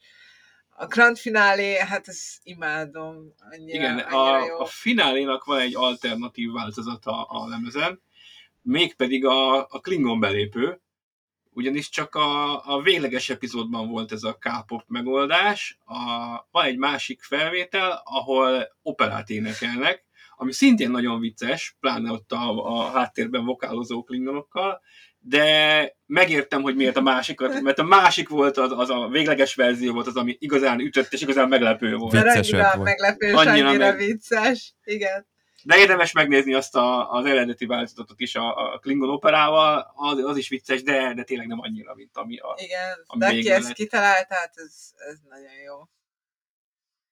Úgyhogy, úgyhogy abszolút, abszolút nekem is a negyedik nagyon jó, és hogyha egyet kéne kiemelni, akkor én is a Subspace rhapsody Én is azt hiszem, hogy emelném ki. Tehát, hogy mind a négyet nagyon szeretem, de azért ez valahogy egész más, és, és tényleg kiemelendő, hogy zseniálisan rakták össze mindenféle szempontból. Ez egy ilyen Star Trek event szerintem, vagy nem tudom, hogy fogalmazzunk, tehát egy ilyen highlightja ennek az évnek, és egyébként van ehhez a kiadványhoz, amit hogyha valaki megrendel, akkor van egy ilyen Subspace Rhapsody kis plakát is hozzá. Most ezt hirtelen eltüntettem, mert valami szekrénybe betettem, és nincs kéznél, tehát nem készültem föl, meg ilyen, de lehet, hogy Laci, Lacinak csak karnyújtásnyira van az egész, és akkor meg tudja mutatni a mágneseket is, meg ezt a kis a plakátot is. mágneseket én nem tudom, mert az csak a 4K-s verzióban Ja, van. hogy az, azt ti nem kaptatok? És a Blu- sima Blu-ray-es verzióban nincsenek plusz mágnesek. Ja, akkor Ahol sorry. tartsam, így. Úgy, aha. Fantasztikus. Tehát van benne egy ilyen Subspace Rhapsody kis plakát. Na most igen, a 4K-shoz vannak ilyen kis, olyan, mint egy hűtőmágnes, csak más karakterek vannak a, az elejére, ami azért jó, mert hogyha valaki nem a, a pálykot szeretné éppen aznap látni a borítón, akkor rá tudja tenni a csepölnővért, vagy a, a spokkot, így teljesen jól rácuppan, és akkor ő lesz a, a borítón rajta, de egyébként a, a hűtőre is teljesen jól rá lehet tenni ezeket a kis karaktereket, hogyha valakinek ahhoz van kedve. Hát Zsuzsi, itt több alakítást kiemeltél már. Ö, igen, igen, ebből, hát valakit már mondtam, de szóval, ahogy így mondtam is, Rebecca Romint azért az a Dastra Peraspránál megemlítettem, hogy az egy nagyon jó alakítása volt, és nagyon szerettem egyébként őt még a Dozolt Scientistban, amikor a Pinup Girl ö, plakáttal kapcsolatban volt ez az apró visszautalás erre az epizódra, ott egy szempillantás alatt valahogy annyira megható volt az egész, és közben meg nagyon vicces, Um, aztán, hát abszolút kiemelném Krisztina Csongot, Lan Nunyan Singh, szerintem nagyon jó volt ebben a szezonban, és tényleg számomra annyira megfordította Lan karakterét, hogy, hogy nekem ő lett abszolút a kedvencem abból, hogy tulajdonképpen mindenkit szerettem, talán őt egy kicsit kevésbé, mint a többieket. Innentől átesett, átestem oda, hogy mindenkit nagyon szeretek, talán őt sokkal jobban, mint a többieket. Szép aztán Jack van. és Tony Newsomot is.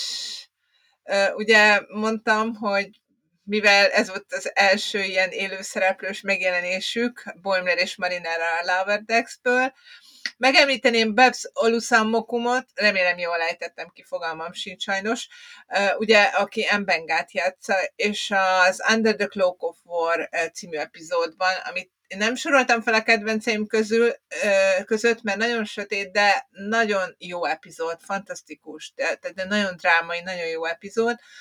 Azt hiszem a nyolcas, második szezon nyolcas epizód, és nagyon-nagyon jót alakított. Úgyhogy, úgyhogy igazából őket, de hát szinte, szinte mindenkit ki lehetne.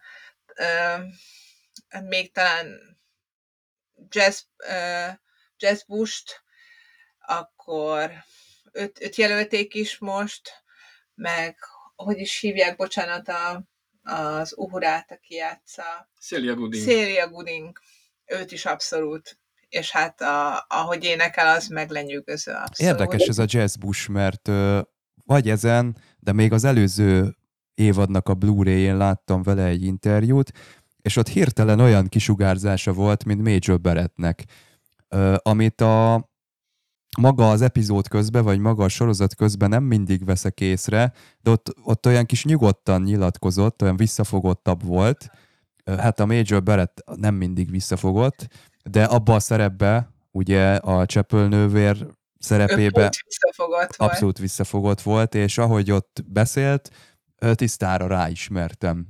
És érdekes, hogy nem ezt az utat választották neki, hogy, hogy, a, hogy utánozza le a Major Barrettet, hanem egy, egy teljesen új csepölnővért látunk tulajdonképpen a sorozatban. Szóval milyen érdekes, hogy tulajdonképpen Jazz Bush, aki játsza azt a karaktert, amit a Major Barrett játszott, de azokat az energiákat teszi hozzá, amit Major Barrett a többi, többi karakteréhez tett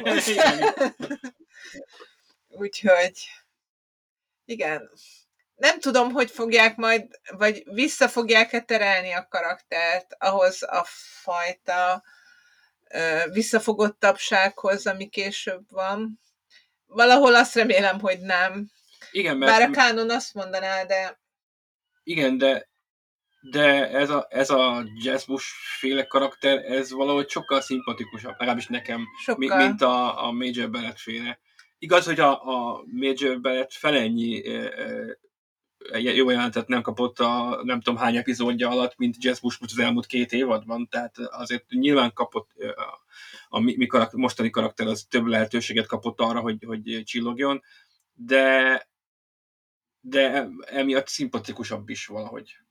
Igen, de, ha, de maga a karakter is olyan. Tehát ha összehasonlítod mondjuk a, a Csepelnővért a What Are Little Girls Made of című epizódban, mert mondjuk mondhatjuk, hogy abban az epizódban látjuk talán többet, vagy az Amok Time című epizódban, akkor, és mondjuk egy ugyanennyi ezért, ö, időt, amennyit ott látod, megnézel a, mondjuk a pilot részben, az első szezonban a Jazz Push-nak a, akkor azért kijön a különbség, hogy, Jó. tehát hogy ugyanannyi idő alatt is, vagy hát egyébként Major Barrett más karakterében is, tehát a Laxanából nézel meg ugyanannyit, mint amennyit ott Csepelből látunk, akkor is érződik már, hogy az, annak más energiái vannak annak a karakternek. Úgyhogy nem tudom, én egyelőre nagyon élvezem az ő karakterét, és a Spockkal való kapcsolata az egy nagyon izgalmas volt ebben a szezonban, nagy hullámokat ment, és most kíváncsian várom, hogy most mi lesz ezzel. Igen, és tudjuk, hogy visszajön a harmadik évadra is, amit most már elkezdtek uh-huh. talán a múlt héten e, e, forgatni, úgyhogy úgyhogy várjuk, hogy mi lesz ebből. Viszont kíváncsi vagyok, hogy jön vissza, hogy most akkor eltolja ezt a körbi dolgot, vagy pedig, vagy pedig annyi minden vagy történik. pedig közben visszajön már, és túl lesz a körbi dolgon. Nem Ki tudja. Dr. Kirby, vagy Dr. Corby, mert a Kirby az azt hiszem egy Nintendo nem játék. Kirby, hanem Corby. Igen. Corby, bocsánat. De az is valid, hogy Kirby, mert az egy Nintendo játéknak a, a címe. Valószínűleg ez vetetett fél. Nem, nem, én egy nem, egy sorozatban volt egy Kirby hmm. nevű karakter, és véletlenül ugye... Ez a Kirby, ez egy ilyen kis gömb, azt hiszem, valami kis ilyen aranyos. Igen. Remélhetőleg nem csepelnővért. Dr. Corby sosem volt itt ez a kedvenc mondatom a What are Little Girls Made of amikor Spock megérkezik, és akkor most ebből is spoilerezünk, hát kiderül, hogy valójában ő is egy android már akkor az eredeti sorozatnak a, az idejében. Akkor egy már egy, egy android? Igen. Ja, bocsánat. Tényleg, mert... Bocsánat. De, de én megnéztem ezt a részt, de valahogy a múltkor volt. Ja, igen, igen. Ja, igen. ő egy android, igen. Ez a csattanója. Még, még, még nem. Igen, igen. Mert hogy az idegre szerét áttette a balesete után, vagy valami ilyesmi, egy android testbe. Uh-huh. Ami végül is a Pikár is ezt csinálta, csak a Pikárnak most minek számít? Szintetikus. A gólemnek. Igen. Akkor ő most egy android? Hát e, így nem. szokták mondani, hogy szintetikus, mert ugye fejlettebb már, mint a, a Sung féle Android, tehát a, az a, a Nunien Sungnak a fia, akit láttunk az első évadban, a Picard első évadában, ő már tovább fejlesztette ezt a dolgot, azt a gólemet, azt magának csinálta, Aha. Igen. aztán végül a Pikár kapta meg, és akkor ja, a, ja, ja. szegény Szung az megöregedett, és már csak egy ilyen takeaway message tudott felvenni a, a harmadik évadban a, az evolúcióról. Ott a motivációdiát nem értettem teljesen, hogy csinálok magamnak hosszú munkával, és tényleg nagyon kemény munka, életem munkájával egy gólemet, hogy túléljek, majd oda jön egy random emberke, és belenyomom. Hát igen. Úgyhogy... Meg hát Corby ezt már megcsinálta száz évvel hamarabb, vagy 200-150 évvel Igen. hamarabb. Na, szóval kíváncsian várom majd, hogy ez mi jön, de ahhoz még a hegemóni másik részét hegemóni is kell, meg kell, kell feloldani, nézni, ugye? ami szintén izgalmas kérdéseket tartogat. Na, Laci, neked kik voltak a highlightok itt a második évadban? Nekem egyértelműen a Subspace Rhapsody a, a, volt, ami igazán működött meg a Dozol Scientist, és itt igazából az volt a jó a Picarddal ellentétben tényleg, hogy itt vissza tudok emlékezni, hogy melyik epizódban pontosan mi történik, mert a Picard nekem egy, egy, egy át, átmenő folyam az egész, és minden epizódnak volt egy kis saját karakter, és ez tök jó, ezt én nagyon szeretem. Viszont a vége felé azért tényleg elfáradtunk az évadnak, mert olyan mértékben lengett kifelé, tehát a, a, a hetes epizód egy a, a a Dozol Scientist. Dozol Scientist, nagyon, vicces, nagyon volt. vicces volt, a, az Under the Cloak of utána, ami nagyon a víz alá nyomott, és utána megint vissza a subspace és utána jött, jött a hegemony, ami végképp, tehát akkor már szét voltunk pofozva szerintem érzelmileg, hogy mi, mi, mi lesz ebből még. Igen, tehát sokkal nagyobb kilengések voltak a második szezonban, mint az elsőben. Az elsőben is különböző stílusok jöttek egymás után, és visszanézve nagyon jó részek, valamiért mégis, amikor a második részt néztük, vagy második szezont, e, először olyan érzésünk volt, hogy ú, hát ez a második szezon sokkal jobb, mint az első. Aztán én újra néztem az elsőt, rájöttem, hogy nem, az de az is jó, de hogy ez annyival érzelmileg, annyival nagyobb hullámvasutakat csinált közben. Aztán közben találtam egy interjút, amiben beígérték nekünk, hogy a harmadik szezon ezt határozottan követni fogja, és talán még megpróbálja még nagyobb kilengéseket. Mondom, úristen, hogy lehet ezt uh, megcsinálni, szóval tényleg már így nem tudom. Van, ahol, van, ahol tényleg talán néha úgy érződik, hogy talán sok, de ugyanakkor meg én úgy érzem, hogy a karakterek hűek maradnak egymáshoz, és, és érdekes, hogy egyszer egy ilyen vidámabb, egyszer egy komorabb részben, de ugyanúgy megy tovább az ő karakterfejlődésük, szépen épülgetnek össze, jól egymásra uh, rímelnek, és igazából nem is tudom, hát a mi életünkben is vannak napok, amikor jobban érezzük magunkat, meg vannak kevésbé, bárhogy ez ilyen kicsit ADHD-s. Talán. Nekem most volt ilyen érzésem a TNG-nél, hogy megnéztük a Cupido epizódot, és utána jött a Drumhead. És mindkettő fantasztikus történet, de valahogy nagyon nagy lépcső volt a kettő között. A Cupido az annyira egy komédia volt, a, a Drumhead meg egy a, a drámák közül is a, a durvább itt a TNG-ben hogy ö, így egy hét különbséggel, vagy egy hét eltéréssel így nehéz volt a kettő között így átmászni. És ez, ez itt is megvan, a, ez a háborús dráma és a, és a musical között. Bár az a musical is drámai, mert azért ott van egy szakítás benne, tehát nyilván ez máshogyan megrázó, mint a háborús dráma, de, de az is önmagában egy nagy amplitúdók között közlekedik a, az a történet. Igen, igen, és igaz, igazából, ha visszagondolok az elmúlt évre, a Star Trek epizódokra, olyan év az elmúlt időszakban, de talán régebben sem, sem volt, hogy ugyanabban az évből számozó epizódot én nem láttam annyiszor, mint a Subspace Rhapsody idén. Eszméletlen sokszor néztük meg filmen, állandóan az ment a fülemben, MP3 lejátszom, folyamatosan ment újra meg újra a, a, a filmzene, úgyhogy döbbenet az egész, és, és ez tényleg ez egy ilyen, Szerintem igen, te egyetértek az veletek, hogy ez volt a csúcspont az idén, szerintem mindenképpen a Subtér Rapszódia. Nem néztem meg a magyar feliratot, hogy hogyan tudott meg, megbirkózni, a, a, meg a szinkron sem így, hogy a, ezekkel a, a eszeveszetlenül két értelmű dalszövegekkel és szójátékokkal, hál' Istennek nem nekem kell folytani, mert nem irigyelem az illetőt, de tényleg le a kalappal. Ez egy, ez egy annyira jól sikerült, jól megint, jól eljátszott dolog volt, hogy szuper. Egyszerűen szuper volt.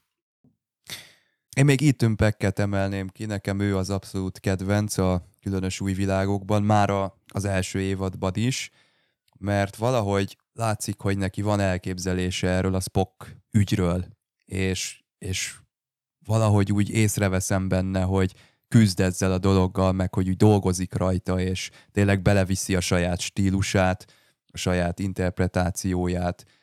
Mernek a készítők is a Spockhoz hozzányúlni, tehát teljesen érzelmes, teljesen más, mint ahogy a, a Leonard Nimoy csinálja. Ilyen hullámzó neki a, a története. A Strange New Worlds első évadának a lemezén van egy érdekes interjú, az egyik készítő, azt hiszem az Akiva Goldsman mesél arról, hogy ő úgy gondolja, hogy a, a Spock karaktere az eredeti sorozatban, meg a mozifilmekben, meg a TNG szereplésében is van egy folyamatos hullámzás, hogy egyszer Kolinárra akar menni, aztán visszamondja, aztán mégis, tehát hogy, hogy igazából a, a közhidelemmel ellentétben Spock sosem volt kifejezetten stabilan érzelemmentes, hanem mindig voltak ilyen kilengések, és ők ebbe hajolnak bele, a, ami kétségkívül érdekessé teszi a dolgot, meg hát is több játékterük is van így.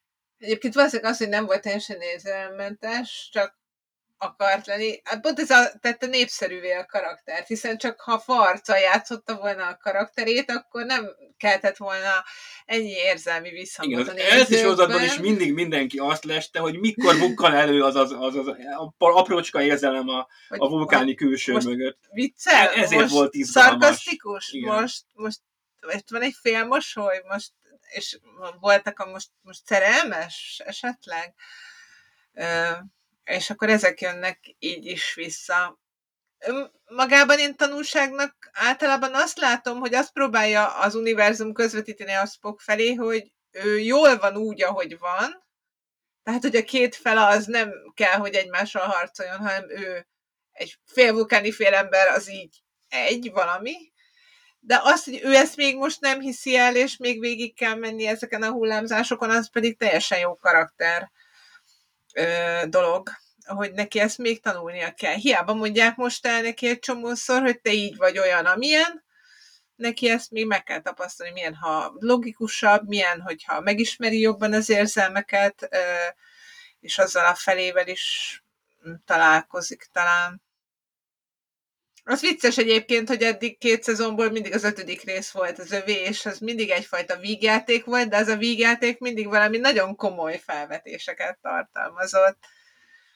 Úgyhogy amúgy az egész Strange Universe-ben egyébként az az érdekes, hogy mindenki úgy tartja számon, mint egy nagyon könnyed és fantasztikusan, tehát hogy egy komikus, vicces, könnyed, nem olyan komoly, mint a Discovery, de hogy igazából, ha megnézed egyesével a karaktereket, akkor mindenki valami hihetetlen traumákat hordoz magával, és, és gyakorlatilag na, nagyon durván mélysebeket, és azokból gyógyul, de külön és tényleg maguknak az epizódoknak, miközben még a viccesebbeknek is van, van egyfajta komolyabb mondani valójuk is időnként vagy a komolyabb epizódokban is van egy-két ilyen viccesebb megjegyzés, vagy, vagy könnyedebb pillanat, ami szerintem nagyon érdekessé teszi.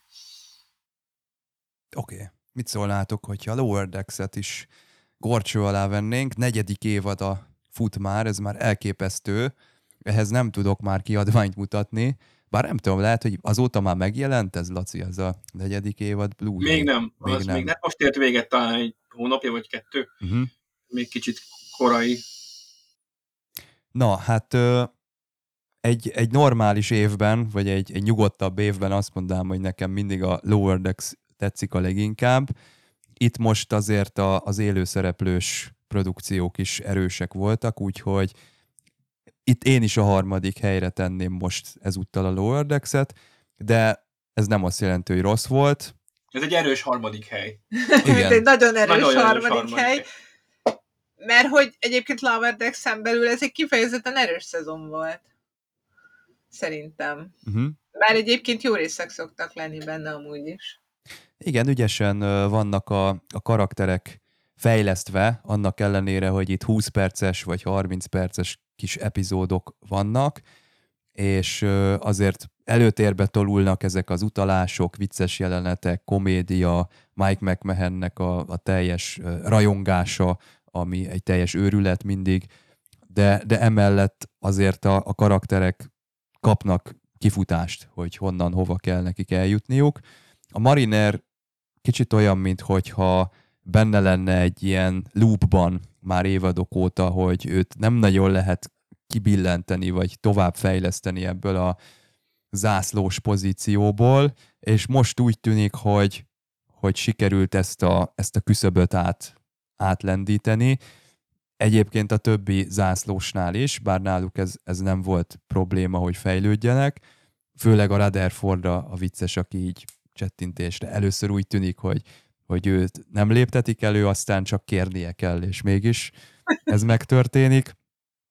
De ahogy tehát a karakterek mögött azért van fejlődés történet, meg, meg előrehaladás, az olyan szempontból jó, hogy ez nem, nem olyan lesz, mint a South Park meg a Simpson család, hogy örökké gyerekek maradnak a gyerekek, hanem lesz azért valami történet, ami, ami folytatólagos, és, és azért van eleje és vége ennek a sztorinak. Szerintem azért a Mike McMahon sem tervez örökké ezzel a sorozattal, tehát uh, nyilván el fogunk jutni valahova, valamilyen konklúzióra, és szerintem ez nagyjából megvan a fejébe, hogyha nem is pontosan tudja, hogy mi lesz az utolsó jelenet, de úgy gondolnám, hogy van neki valami elképzelése arról, hogy mi lesz ezekből a karakterekből, és hova fognak eljutni, nekem az az érzésem. Igen, és a, a, az, hogy Marinernek mélységet adtunk e, ebben az évadban, az engem nagyon-nagyon lenyűgözött. Most ismét az írókra hivatkozom, e, mert tényleg az van, amit mondasz, hogy a, a főszereplők fokozatosan fejlődgettek az elmúlt e, négy évadban, és hát ugye Boimler már teljesen más már a második, harmadik évadban sokkal komolyabb karakter, mint a, az első évadban, amivel kezdtünk, és az összes többiek is, és Mariner volt az, aki beesett ebbe a lukba, hogy, hogy ő mindig, mindig visszaléptetteti magát, meg lefokoztatja magát, és most kiderült, hogy miért, mégpedig az derült ki, hogy a, ezt a sorozatot most belekötötték az eredeti Lower Decks epizódba, a Next Generation Lower Decks epizódjával, ami ezt az egész sorozatot inspirálta gyakorlatilag. Meg Még, a First Duty. Meg a First Duty, és hogy a, az a bizonyos Lower Decks-ben ő Szito Jacksának, az, a, annak az epizódnak a, a vendég főszereplőjének volt az ismerőse, közeli barátja, és az ő halála, az ő elvesztése indította erre, főleg ebben a destruktív irányban, amiben van Mariner, és az, hogy ilyen mélységet adjunk egy rajzfilm karakternek, az engem, az engem teljesen lenyűgöz. Hogy innentől kezdve ezt a sorozatot nem tekinthetjük agyatlan vígjátéknak. vagy nem is agyatlan, de hogy nem kifejezetten vígjáték ez a dolog, és, és, ez, és ez egyszerűen engem, engem teljesen lenyűgöz. Igen, és amikor a kilences részben ott ültek a bolygón, és egy Klingon volt a pszichiátere, ez, ez valami hihetetlen jó karakter volt, akit akkor láttunk tulajdonképpen először, és mégis egy annyira szimpatikus és jó karakter volt, és akkor és annyira kreatív ez a megoldás, hogy tudtuk meg ezt az egész sztorik, és, és majd nagyon, nagyon szép volt az egész, és tényleg nagyobb mélysége volt, mint amit az ember várna ettől a sorozattól. Mert hogy amúgy ez, ez is az, hogy 20 percben, minden részben ugye epizódikus, minden részben valami más történet, néha egészen az abszurdba hajlóan, mint például a kiemelném a második részt, a Mupsit, aki az egy, egyik legjobb új karakter, az új faj a sorozatban. Úgyhogy... Olyan, mint egy ilyen bizarr Pokémon. a legcukibb, és mint kiderül a leghalálosabb. Érdekes, egyébként pont utána néztünk, hát pont mostanában néztük a Doctor Who specialt, és egy nagyon hasonló ötlet volt az első részben, és akkor ezek egymáson másolták, vagy nem tudom. De ott is jött a MIP. MIP, de MIP. Vagy... MIP, MIP. vagy Beep the Meep, nem tudom. Szóval a Meep nevű karakter, ami egyébként pont, pont hasonló dologra épült, hogy annyira cuki, és aztán... Ő a legnagyobb genya. a legnagyobb genya az idő. Úgyhogy... Szintén egy érdekes szál volt az Orioni, a Tendi Orioni gyökerei, amiről még az Orioni civilizációról alig tudtunk eddig valamit, pedig azért rendszeres szereplője a, a Star Trek sorozatoknak, és hogy most egy kicsit betekintettük a kultúrába, és, és természetesen Laverdexhez, Laverdexre jellemző módon rögtön kommenteltek is a szereplők, hogy hát én ennyi háttérsztorit már rég nem láttam az Orioniokról, és, és valóban. Örültem nagyon a, a Ferengis résznek, hogy viszont láttuk uh, uh, Romot és Litát, akik egy ilyen nagyon furcsa uh, uh, párdinamikát mutattak, ahogy teljesen idiótának tűntek, és talán kiderült, hogy abszolút nem erről van szó, de hát... Nagyon... Kicsit túrabaszok voltak szerintem ahhoz a karakterhez képest, aminek eredetileg megismertük őket, és egy kicsit olyan furcsán számítónak, de de, valahogy, de maga az epizód a szórakoztató volt. És az egyik kedvencem volt még a, a barlangi küldetéses epizód, ahol visszaidézték az összes barlangi küldetést, amit csak láthattunk a, a, a Star Trek sorozatokban. Nagyon-nagyon mókás volt, és hát ezek azok a, a dolgok, hogy sokszor rásütik a Alex, hogy ez igazából paródia, de nem, nem paródia, mert nem gúnyolja ki az eredeti Star Trek sorozatokat, hanem csak így kicsit viccelődik vele, és kiemeli a jobban a humoros oldalát a dolgoknak. Igen, olyan De nem gúnyolja ki. Olyan szempontból paródia idézőjelben, hogy, hogy felhasználja azokat a trópokat, amiket gyakran láttunk, de hogy azért nem, amit te is mondtál, hogy nem úgy gúnyolja ki, hanem hogy a saját karaktereinek ad egyfajta szívet, lelket, tehát hogy, és nagyon jó pofa kis történetet, amik amik egyébként értékes dolgokról szólnak, mint a együttműködés és a barátság, meg a minden, mint például a Caves-ben, ami pofa volt egyébként, és szórakoztató volt nagyon az a rész is. És hát persze a másik nagy meglepetés, hogy a visszahozzák azt a karaktert, akit mindenki el akar felejteni, hogy Tom Parisnek volt egy hasonmása a Tomás Locarno néven, és Nick. Nick Locarno, bocsánat. Nick Locarno néven, és akkor most visszahozták Nick Locarno-t, aki eléggé meg van sértődve, hogy őt elfelejtették. Most egyébként vele mi a helyzet, mert ö, nem tudom, hogy mi a kapcsolat a Locarno és a Peris között. Itt az történt, hogy valami jogi bonyodalom miatt nem hívhatták Locarno-nak a Voyager-ben a, a Tom Peris? Nem, szerintem nem. Azt hiszem, hogy csak annyi volt, hogy nem akart akarták, hogy ez a karakter legyen, Ja, de volt egy olyan volt egy... plegyka, hogy a, az írónak ne fizessenek. Igen, volt egy olyan plegyka, ami arról szólt, hogy a, ha Nick Locarno-t átveszik a Voyager-be főszereplőnek, akkor Nick Locarno karakterének megalkotójának minden egyes Voyager rész után fizetni kellett volna. De volt olyan plegyka is, hogy erről igazából nem volt szó, egyszerűen csak nem akarták, hogy ennyire súlyos legyen az a, a történetszál, és hogy egy ilyen fajta hozzáállású karakter legyen, mert egy hogy ma a főszereplő. Mert hogy maga a tragédia, mind vagy, vagy hiba, ami valami tragédiához vezet, az mind a két karakternél benne van, de hogy amúgy is a Nick Locarno személyiségileg egy kicsit egy más, mint a Tom Paris. És hogy egy ilyen nem kicsit akarták... próbálták igen. venni a dolgot.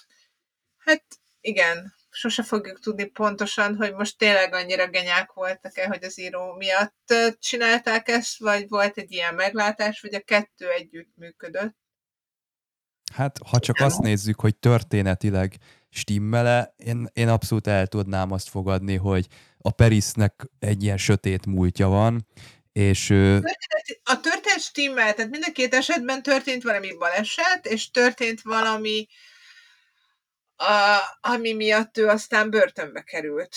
Igen. Tehát a Tom Peris nagyon hasonló, mint a Nick Locarno. Csak a Tom Peris egy nem annyira a saját büszkeség, tehát hogy más indokok miatt jutott el odáig, és sokkal ártatlanabb volt ebben, bár történt vele ez, meg hibás is volt benne, de mégis nem egy javíthatatlan hibátlan úgymond karakter. Bár egyébként érdekes lett volna onnan kezdeni az ő fejlesztését. De szerintem ezt akkor még nem merték volna meglépni. És akkor onnan tenni egy, még a írok meg tudják írni, hogy sokkal szimpatikusabbá hoz. Nézd meg a a sónak a karakterét, aki egy seggfejből. Jó, igen, de közben eltelt azért 20 közül, év. kilenc rész alatt megírjuk, hogy, hogy ott zokogunk, amikor valami történik vele. Nekik meg volt hét szezonjuk. Csak igen. igazság szerint úgy indították a voyager hogy ők majd nagyon akarják fejleszteni a karaktereiket, de mire elindították, aztán ezt elfelejtették, vagy én nem tudom. Valószínűleg Berman ekkor még nagyon a, a szindiká, szóval hogy ez, ez a syndication, ez nagyon fontos volt neki, bár akkoriban már egyre inkább ugye léteztek a, a különböző rögzítési lehetőségek, már megjelent a, a, a videomagnó biztosan megjelent, a vége felé már megjelent CD rögzítés is, igazából visszanézhetők voltak a részek, és talán ezért is a vége felé a Voyager-nek már van némi karakterfejlesztés, de hogy az elején meg nem annyi, amennyi kéne. Jó, jó hát azt igazából mondják azt, hogy a, TV szerializáltságot azt főleg a, a DVD, DVD-s kiadások megjelenése hozta el. Ez volt az egyik, egyik fő mozgatórugója, hogy ezeket így el lehetett adni. Nem feltétlenül csak a tévére gondoltak, amikor így áttértek -e ezekre a megoldásokra. Viszont ugye Nick Lucardot most visszahozták a kedvünkért, és akkor most megláthattuk, hogy mi, mi, lett, mi lett az eredeti karakter, hát nem lett Tom Paris belőle, az hogy hétszentség. Pedig reagálnak rá, hogy hát ez tökre úgy néz ki, a Rutherford mondja talán, hogy hát Tom Paris, és akkor mondja, hogy á, nem, nem úgy, nem. A legjobb jelenet volt, ez, ez halálő volt. Nem, én nem látom a hasonló. De, de hát pont, nem, az az arc. Nem, én nem látom. Igen, hát ez a Lavernexbe kell szerepelni, hogy ilyen, ilyen vicceket süssegesek kell. De ezért szeretjük alapvetően, igen. Úgyhogy tényleg közben próbálom visszanézni, hogy mik voltak még. Kitűzöcske, a komputerizált gonosz is visszajár. Ja, volt egy ilyen Badgy, meg Gucci. Igen. Igen. Ja, nagyon jó az új karakter, a Tilin, a vulkáni igen, akit gyakorlatilag rajongó nyomásra a, hoztak be a második évadból, Aha. és iszonyatosan jól működik. Iszonyatosan jól működik az a pikírt uh, vulkánisága, amivel mindenkinek rálép a, a, a, kis lábújára. Talán nem is tudom, így, amit olvasok erre, hát azok között, akik odaírnak, mondjuk a rajongói fórumokon, a Spock volt, nem volt ilyen népszerű ezért, vulkáni szereplő hogy nagyon-nagyon sokan szeretik. És a Voyager rajongók is örülhettek idén, mert előző évadban a Deep Space Nine-t hozták vissza, most pedig a Voyager-t. Az összes... Hát most jól megkapta a Voyager a... Az összes holodeck, holodeck, holodeck karakterrel és minden botrányjal együtt. Az a kedvenc jelenetem, igen, hogy megoldjuk ezt a problémát, Megold, megnézzük, hogy a Janeway hogy oldotta meg, és kiderült, hogy basszus, ezt megölte. És hát ugye a Redditen mai napig két hetente folynak viták, hogy ezt most szabad volt Tuvixet megölni, vagy nem volt szabad, és késhegyig mennek a viták. Ja, rendszeresen, amit az epizód nem oldott meg, határozottan nem oldott meg, de tovább táplálja, azt hiszem. De egy vicces alternatív De megoldást adott, mert ugye az a probléma, hogy az emberek kétféleképpen néznek a Tuvix karakterére. Vannak azok, akik azt látják, hogy van Tuvok és Nélix, és a Tuvixban ők ketten ott vannak, és hogyha szétszeded őket, akkor visszakapod Tuvokot és Nélixet, tehát mi ebben a probléma? És van, akik ragaszkodnak ahhoz a szénhez, hogy Tuvix már egy önálló értelmes életforma, tehát őt már, ha szétszeded, akkor már megölted őt. Hát mert maga Azok a karakter meg, is. is meghaltak, tehát az már tök mindegy, mert ők már eleve meghaltak, tehát onnan indulunk ki, hogy már meghalt a Tuvok, meghalt a Nélix, és most még megöljük a Tuvixot, és pluszba. És akkor itt most jön, hogy ezt akartátok? Jó, hát akkor addig, me, addig kavarjuk össze őket egy nagy kis gömböcbe, még már nem egy önálló létforma, és akkor utána szétszedhetjük őket külön-külön. Mondjuk a kedvenc jelenetem az epizódban, amikor Michael Sullivan az faluban ott megjelenik, és hogy oh, de hiányzik a feleségem. Akit ugye Janeway törölt ki Igen. 20 évvel ezelőtt, vagy 15 Töröljék ki a feleséget. Hát igen, ott azért még Voyager rajongóként is nagyon össze ke- fel kellett kötni a gatyát, hogy ott értsd az összes kis utalást, és a minden bejövő karakter egy mondatban legalább három epizódra És érdemes kikockázni is néhány apróságért szerintem azt az epizódot, mert vannak ott még el, elrejtett poénok. Igen. A saj, sajtos izé, bio, akármi gélekkel kapcsolatban. Igen. Makrovírus is jön. Makrovírus. Makrovírus kaotika, természetesen fekete-fehérben, Seven of Nine ruhái kiállítva, meg bődület. Tehát ez, az, ez is egy többször nézős epizód. Igen. Érdekes volt most, hogy a, a Star Trek Picardban néztem a Jerry Ryan-t, és uh, mi megtartottunk egy ilyen impulzus társasozást, és ott volt egy DVD a társas játékhoz, és ott hirtelen bevillant a Seven of Nine-nak ez a testhez simuló ruhája, és olyan hatalmas volt hirtelen a kontraszt, hogy a Pikárban már egy ilyen viszonylag kényelmes, meg casual ruhába van, és a Voyager-be meg most megpillantottam, és kicsit lesokkolt, hogy ott, ott volt ebbe a kezes lábasba újra. Úgyhogy eltelt, eltelt ez a 20 év, vagy nem tudom, tizen akárhány év a, a Voyager óta. Én emlékszem, hogy mikor a Pikárt megnéztük, utána nekem nagyon tetszett a, a Seven szála is, és hogy nekiálltunk a Voyager csak úgy végignézni, hogy most csak a Sevennek a megjelenésről lényegi, lényegi epizódokat részeit, megnézni. És uh, jó volt. Egyébként ő egy nagyon jó karakter, én nagyon szeretem. És nagy mázliuk volt azzal, hogy amikor behozták őt, nem biztos, hogy a színészi tehetségéért, akkor kapták mellé a színészi tehetségét is, meg, meg azért ez is, hogy jó epizódokat is tudtak írni neki, és, és azért az segített, mert tényleg jó részei vannak a Voyager-ben. Jó, hát uh, itt a három sorozattal kapcsolatban csináltunk szavazást is, itt a közösséget megszondáztuk, és az lett a végeredmény, hogy összeadtuk, itt három oldalon osztottuk meg a szavazást, az űrszekerek közösségi flotta Facebook oldalon, a Star Trekker blogon és a, az Impulzusnak a Facebook oldalán, illetve a Star Trekker blognak is a Facebook oldalán, és a végeredmény az az lett, hogy a Pikár sorozatra 27-en szavaztak, a Strange New Worlds sorozatra 29-en, a Lower Decks-re pedig 5-en. A, na most a, ez az öt, ez szerintem nem annak szól, hogy nem szeretik a, a sorozatot, hanem szerintem nem ismerik a, a Lower Decks-et a, a magyar nézők annyira. Hát megtegyük hozzá, hogy a negyedik évad hivatalosan nem elérhető. Hát igen. Mert az Amazon abban a pillanatban vette le, amikor elindult volna. A magyar felirat pedig még csak valahol a negyedik vagy ötödik résznél tart, mert Lacinak nagyon sok munkája volt a mellett, és már mindenki jön hozzá, hogy tud-e valamit az ötödik igen, igen. epizódról, de... Előbb-utóbb elkészülök vele, mindenkit megnyugtatok, de borzasztó sok szóviccet kell kitalálnom néha, az nehezen megy, ha nem pihent az ember, de fogok készíteni rajongói folyatot, ha csak nem jön meg közben a hivatalos ennek, annak örülnék igazán. Tehát úgy könnyebb lenne ugye az embereknek is ismerni, hogyha lenne egy hivatalos felirat, hogy legalább vagy cinknicában nézhetnék, tehát hogy biztos, hogy az is közre játszik. Jó, mondjuk a Pikárhoz nem tudom, hogy készült-e ilyen rajongói, vagy valamilyen más nem hivatalos felirat, ami alapján az emberek tudták követni.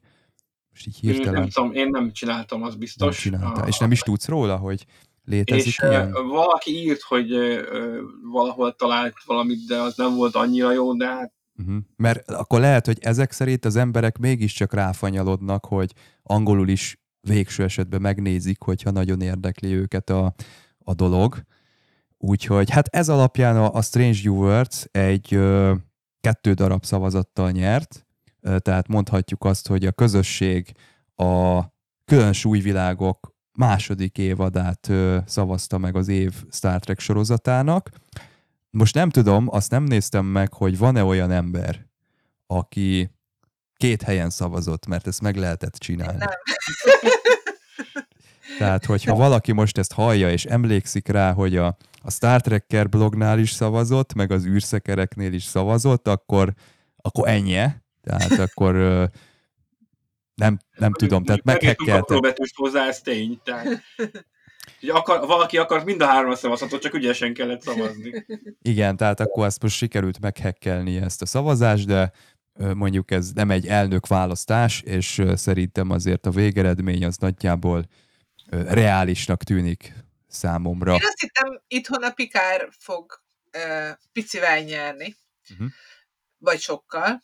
Meglepődtem. Én örülök, de kicsit meglepett az eredmény, hogy a Strange World egy picit előrébb befutott. Uh-huh. De mondom, én, én is hasonlóan érzek, szóval, hogy körülbelül ennyi különbség van nálam is a szeretetben a két sorozat között. Nekem a Pikár, mint évad, az jobban tetszett, a Strange New Worlds-ben meg jobb pillanatok. Tehát ez, ez, ahogy itt el végigmentünk a, a nagy pillanatokon, meg highlightokon, nagyjából ezt tudom mondani, hogy a, a Star Trek Picard, mint évad, az úgy nagyon egybe volt, a Strange New Worlds-nek meg például a Subspace Rhapsody, az mint epizód, az, az kiemelkedett uh, idén mindenből. És azért volt még egy-két ilyen pillanat a, a Strange New Worlds-ben.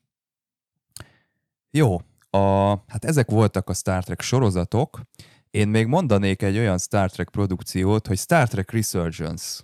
Tegye föl a kezét a hallgatók közül, akik tudják, hogy mi ez. Hát ez egy videójáték, és én ezt tudnám ajánlani. Ez egy tök jó sztori, tök jó történet, ez egy úgynevezett ilyen narratív kalandjáték. Ez azt jelenti, hogy elindul egy történet, mint hogyha egy filmet néznénk, és bizonyos pontokon választhatunk, döntéseket hozhatunk, és a kemény döntéseket is nekünk kell meghozni, tehát a Tuvix döntések, amik Janeway vállát terhelik, ilyen típusú döntések simán jöhetnek a, a játékos számára, és ennek is megvannak a gyökerei, azt hiszem, hogy ez a TNG-nek a The Last Outpost című epizódjából gyűrűzik ki ennek az egésznek a története, de nem a Ferengi szárra épít, hanem van ott egy másik szereplő, akire most gondolni kell, és akkor az ő története jelenik meg itt egy folytatásként, de ez össze van csomagolva egy másik diplomáciai problémával, és elég összetett a dolog, olyan kicsit, mint egy mozifilm, csak szerteágazó, és a, és a játékosnak több helyen lehetősége van belenyúlni, lehet egyébként lövöldözni benne, felfedezni, stb. Én azt mondom, hogy videójátékként ez nem annyira jó. Tehát, hogyha csak azt néznénk, hogy, hogy jó-e vele játszani, nem annyira, engem inkább az nyűgözött le, hogy, hogy jó a, to- a történet, és emiatt azt, mint egy filmet érdemes végignézni, és a, a kis válaszainkat végigcsinálni, és, és a döntéseket meghozni. Ez a része jó.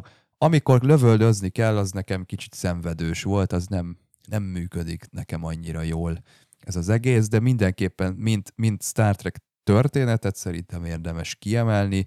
Van hozzá képregény, előzmény is, szintén azt hiszem Star Trek Resurgence címen lehet keresni. És Laci, nem tudom, te játszottál-e ezzel most? elkezdtük játszani, nem fejeztük még be, mert más dolgok kötöttek le, de tényleg az van, hogy ez egy nagyon szimpatikus karakterek vannak benne, akik helyett te hozol időnként döntéseket, és ezek tényleg ilyen, ilyen körömrágos döntések, hogy most melyik, melyik irányban a, menjek bízzak-e az ifjú zászló, lelkes zászlósommal, vagy pedig a tapasztalt gépészemben. De ha az ifjú lelkes zászlóst választom, akkor a gépész haragudni fog, vagy fordítva legközelebb nem fog szólni nekem a zászlós, ha ilyen előfordult, mert ne, mégis a tapasztalt emberben hibzik. Tehát van egy csomó ilyen döntés, ami, ami nem gondolunk egy átlag Star Trek epizód nézése alatt, és ez tök lenyűgöz. Nem játszottuk még végig, majd tervezem, de de én igazából, hogyha videójátékot szeretnék, Star Trekből, én nagyon-nagyon várom azt a pontot, amikor megjelenik egy olyan Star Trek videójáték, ami olyan, mint például a Mass Effect volt. Uh-huh.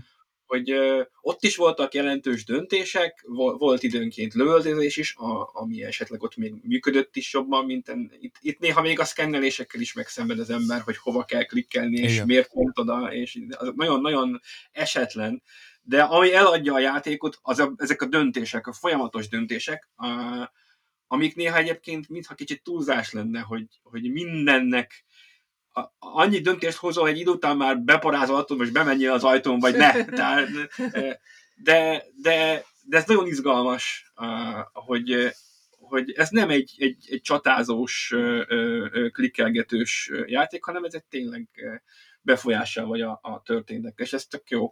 Meg két szálon vagy. És, és két szálon. Meg két szálon vagy, az egyik a, a döntési szálon, hogy egy első tisztnek a szerepében, és egy lower deck szálon, ahol valami egy zászlós... Gépész. Gépész. Gépész, igen. Azt még nem tudom, hogy hogy fog össze, összekötődni a kettő, mert ott még nem tartok, de Csaba nagyon bologat, hogy ott lesz valami. Ugye? Lesz, lesz, lesz. Több ö, olyan pontja is lesz a sztorinak, ahol össze lehet ezt a kettőt így házasítani, mm-hmm. meg olyan lehetősége is van a játékosnak, hogy romantikus kapcsolat is bejöhet a képbe, de ez is abszolút a mi kezünkben van, hogy akarunk-e ilyenbe belebonyolódni, vagy nem, és akkor ott is ö, kialakul egy olyan helyzet, hogy ott is egy bizalomjáték van, hogy lehet-e annyira bízni benne, amennyire mi gondoljuk, vagy ez, ez túlzás. Tipikusan ilyen teltél formula ez, ezt szokták mondani a, ezekre a játékokra, mert ez a Teltél nevű cég terjesztette el ezt a, ezt a narratív kalandot. Itt az van, hogy, hogy rossz és rossz döntés között kell általában Igen. döntést hozni, és, és néha tényleg túlzás, ahogy Laci mondja, hogy, hogy jön egymás után tíz ilyen élet-halál kérdés, és mindegyiknek a következménye az, az, az a, a játékosnak a vállát nyomja, mert valakinek előnyös lesz az, az, amit csinálsz, valaki meg haragudni fog, és akkor nem fog. Volt egy olyan pont egyébként a játékban, amikor túlzásba vitték ezt a, ezt haragot, mert úgy behisztizett az egyik szereplő, hogy hát csillagflottában ilyet én még nem láttam, hogy, hogy így nekiestek volna valakinek. De ez maga tényleg a videójátékos formulának köszönhető inkább, mint a, mint a Star Trek-es környezetnek. De ajánlom, tehát ez, ez jó, jó cucc, viszont van egy még jobb, az is szintén ilyen teltél, az a The Expanse-nek a világában játszódik, és azt kell, hogy mondom, hogy sajnos az egy kicsivel jobb is, mint ez a Star Trek Resurgence, mert az videójátékként is gördülékenyebb, tehát jobb a felfedezés benne, jobb a csata, egy kicsit jó vele játszani, és a, és a történet is nagyon jó. Tehát aki szereti a The Expanse-t, az a Kamina Drummernek a, főszereplésével végig játszhat egy ilyen öt epizódos kis szériát, de, de a Star Trek Resurgence-t is ajánlom, aki hozzáfér ehhez, meg tud angolul, meg szeretne ilyennel játszani, annak abszolút ez ajánlott. Meg volt még egy eh, Star Trek videójáték idén, az csak a PC-kre volt elérhető, a Star Trek Infinite nevű kis csoda. Ez egy ilyen stratégiai játék. Engem, nekem a Birth of the Federation című klasszikus jutott eszembe, ami hasonló volt annak idején, valamikor a 90-es évek közepén, ahol egy konkrét Star Trek-es fajjal játszottál, és fedeztelt fel a galaxist, és előbb-utóbb eljutottál arra a pontra, ahol összeakadtál más birodalmakkal, akikkel vagy diplomáciai, vagy katonai úton rendezni kettő viszonyodat, és ennek egy modernizált verzió, ez az Infinite, ami hasonlóan, ez, ez, ez, ez egy 4X típusú stratégiai játék. Ezt elkezdtem játszani, de ez megint egy olyan dolog, amihez nagyon-nagyon sok idő, meg óra kell az, hogy te eljussál valamilyen szinten, federációval kezdtem el játszani, hiszem a klingonokkal és romulánokkal is lehet talán, meg kardasziaiakkal, azt hiszem az a negyedik, de emellett időnként fölbukkan a borg, meg más különböző fajok, ahogy szépen fedezett fel a galaxist. Érdekesnek tűnik, de ez egy tényleg egy ilyen kicsit ilyen mikromenedzselést igényel, tehát hogy a, termeljed a különböző nyersanyagokat, a különböző erőforrásokat, és akkor közben diplomáciai úton, és akkor egyensúlyozott kell a különböző birodalmak között, szóval ez is egy ilyen hosszú órákra lekötő valami, de nagyon érdekesnek tűnik, és tipikusan lehet érezni benne, hogy akik ezt csinálták, azok töviről, hegyire kiolvastak a Star Trek enciklopédiát, és nem, nem restek a legutolsó bekezdést is kihasználni, ahogy téged jól csőd húzzanak, vagy pedig segítsenek valahogy, hogy ez is egy érdekes dolog, és ez csak PC-n jelent meg valamikor nem rég, talán szeptember vége, október eleje felé. Úgyhogy ha valaki el akar merülni egy hatalmas nagy galaxisban, és minden egyes bolygót felfedezni egy külön saját űrhajóval, amiket fejleszgethet, az, az nyugodtan kezdjen bele, mert úgy tűnik, hogy egyre a Star Trek föléledésével párhuzamosan látszik a, a, a számítógépes játékiparág is föl, föl, föléled hosszú álmából, úgy tűnik. Ja, ja, nem baj, hogyha vannak jó Star Trek játékok néha, az azért kellemes, hogyha ilyen történik. Úgyhogy lehet akkor mikromenedzselni is itt a karácsonyi szünetben. Hát azt hiszem, hogy Star Trek tartalmakról ennyit tudunk mondani de van egy nagyon fontos dolog, amit én itt ö, lelkesen kiemelnék, ez a Babylon 5 The Road Home című produkció.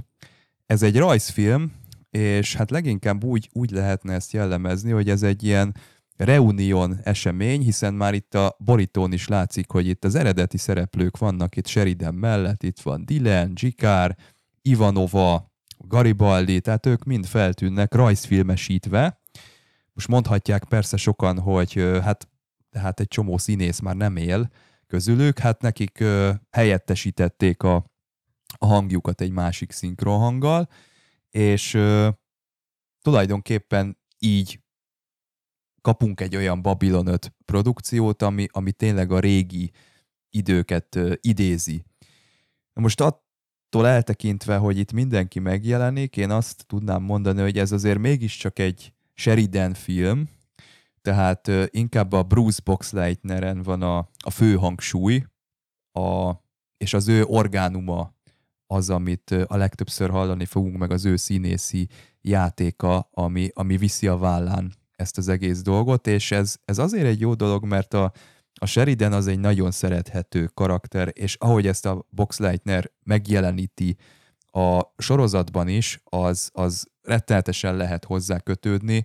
Tehát a, a színész, őt, aki ismeri, kedveli, az szeretni fogja ezt a rajzfilmet is, mert hallani lehet rajta, hogy mindent beletesz, és lehet látni extrákban is, ahogy ezt a, ezt a szinkron munkát csinálja, és egy, egy abszolút kedvelhető ö, ö, történetet kapott, és sok személyes szál is van az ő családi kapcsolata, a Dylannel való kapcsolata, a Babylon való kapcsolata, a, az árnyak Shadow War-ral kapcsolatos hozzáállása, tehát annak ellenére, hogy csak egy óra 20 perces ez a dolog, nagyon sűrű és nagyon sok mindenre jut idő. Nyilván nem tud a Babylon 5, mint sorozat nyomába érni komplexitásban és, és érzelemben, mert ez, ez tényleg csak egy óra 20 perc, de én azt mondom, hogy amit ki lehetett hozni ebből az egészből, így nem tudom hány évvel a, az utolsó mozifilm után, azt tökéletesen hozza, és hozza a Babylon 5 érzést, és szerintem ez, ez egy tök jól sikerült ö, dolog, aminek, aminek érdemes a jelentőségét hangsúlyozni, mert tényleg én nem gondoltam volna, hogy a, ezek az originál szereplők még így meg tudnak jelenni egy, egy Babylon 5 filmben. Ha, ha már valamire gondolni kellett volna, akkor azt hittem, hogy valami reboot fog majd egyből jönni, és majd újra casting, meg minden. Szóval ezt így ebben a formában ö, még egyszer átélni, hogy, hogy látjuk a, a különböző kedvenc karaktereket, ez szerintem egy, egy felbecsülhetetlen élmény. Én is tegyük hozzá, hogy ezt J. Michael Straczynski maga írta, tehát nincs új író a, a dologban, és ő, ő hozta így össze, és igen, lecserélt, kénytelen volt lecserélni hangokat, viszont az élő szereplőket megkérdezte, hogy hozzájárulnak ehhez, és azt mondta nekik, hogy akár egyikük is nemet mond, akkor nem csinálnak az egész projektet. És hát ugye belement mindenki, és így kaptuk ezt a ezt, ezt, a, ezt a másfél órás filmet, ami tökre lenyűgöző. Egyrészt, hogy ennyi év után még kapunk egy váratlan új fejezetet, még ha csak rajzfilmes formában is, de ezt nem bánod, amikor ezt az epizódot nézed, mert olyan gyönyörűen van megrajzolva a Mimbár például, a, a, hát ugye mindenki emlékszik arra, hogy a Babylon azért nem volt a, a, a CGI e, e, effektek csúcspontja ever, és ez azóta sem... És ez egyre vált. rosszabb azóta csak. Csak egyre rosszabbak néz, néznek ki, hogy újra nézed, de, de itt olyan, nagyon szépen megrajzolták, hogy elképesztő. És igen, a, a sztori ez egy, ez, egy, ez egy Sheridan sztori főleg, és minden szereplő visszajön, de van, akire kevesebb szerep jut, például Londót én nagyon sajnálom, hogy szerintem egy, egy-két jelenete van csak összesen, Mondjuk nagyon emlékezetes. De nagyon, emlék, de nagyon emlékezetes jelenet. Nagyon tehát a GMS gondolt gondos. arra, hogy mindenki kapjon egy-két olyan jelenetet, amiben tényleg tényleg megismered, hogy, hogy ő az, és, és azt a, azt a, azt a bizonyos valami, amikor egy, egy, egy kedvenc színészed visszajön, és úgy ugyanazt a, az érzelmi hullámot csillogtatja meg neked, mint akkor, az mindig nagyon tök jó érzés. És itt ezt megkapod. Igen.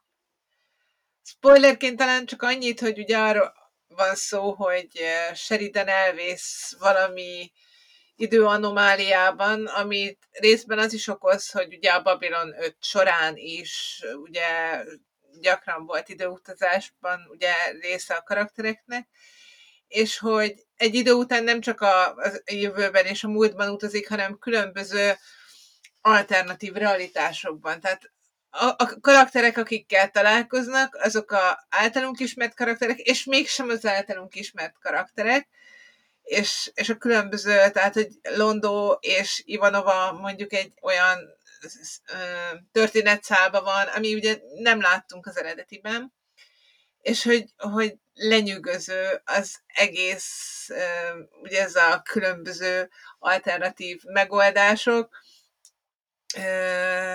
a jellegzetes Straczynski féle nagyon intelligens filozófáló történetírása, tehát nagyon sok a filozofikus kérdés, tényleg ezek az egzisztenciális kérdések, amiket boncolgat ugyanúgy, ahogy öt év alatt boncolgatta az eredeti sorozatban.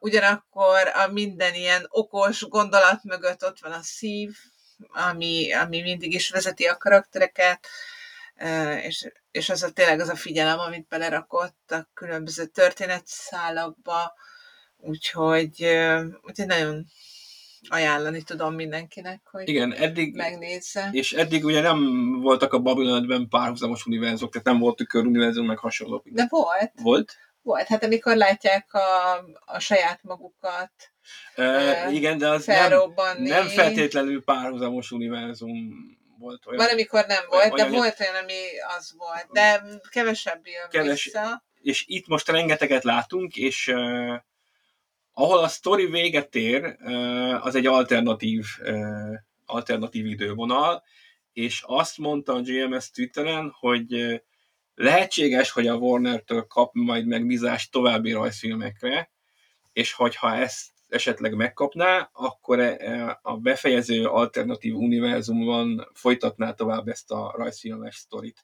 Ami nem azonos a régóta emlegetett reboot dologgal, ami mindig nem tudjuk, hogy, hogy mi lesz vele, tehát az egy élőszereplős valószínűleg teljesen új dolog lenne, de ha kapna még rajzfilmes megvédést, akkor, akkor ezt a sztorit folytatná abban az alternatív univerzumban, az alternatív Sheridannel, alternatív Dylannel és más szereplőkkel,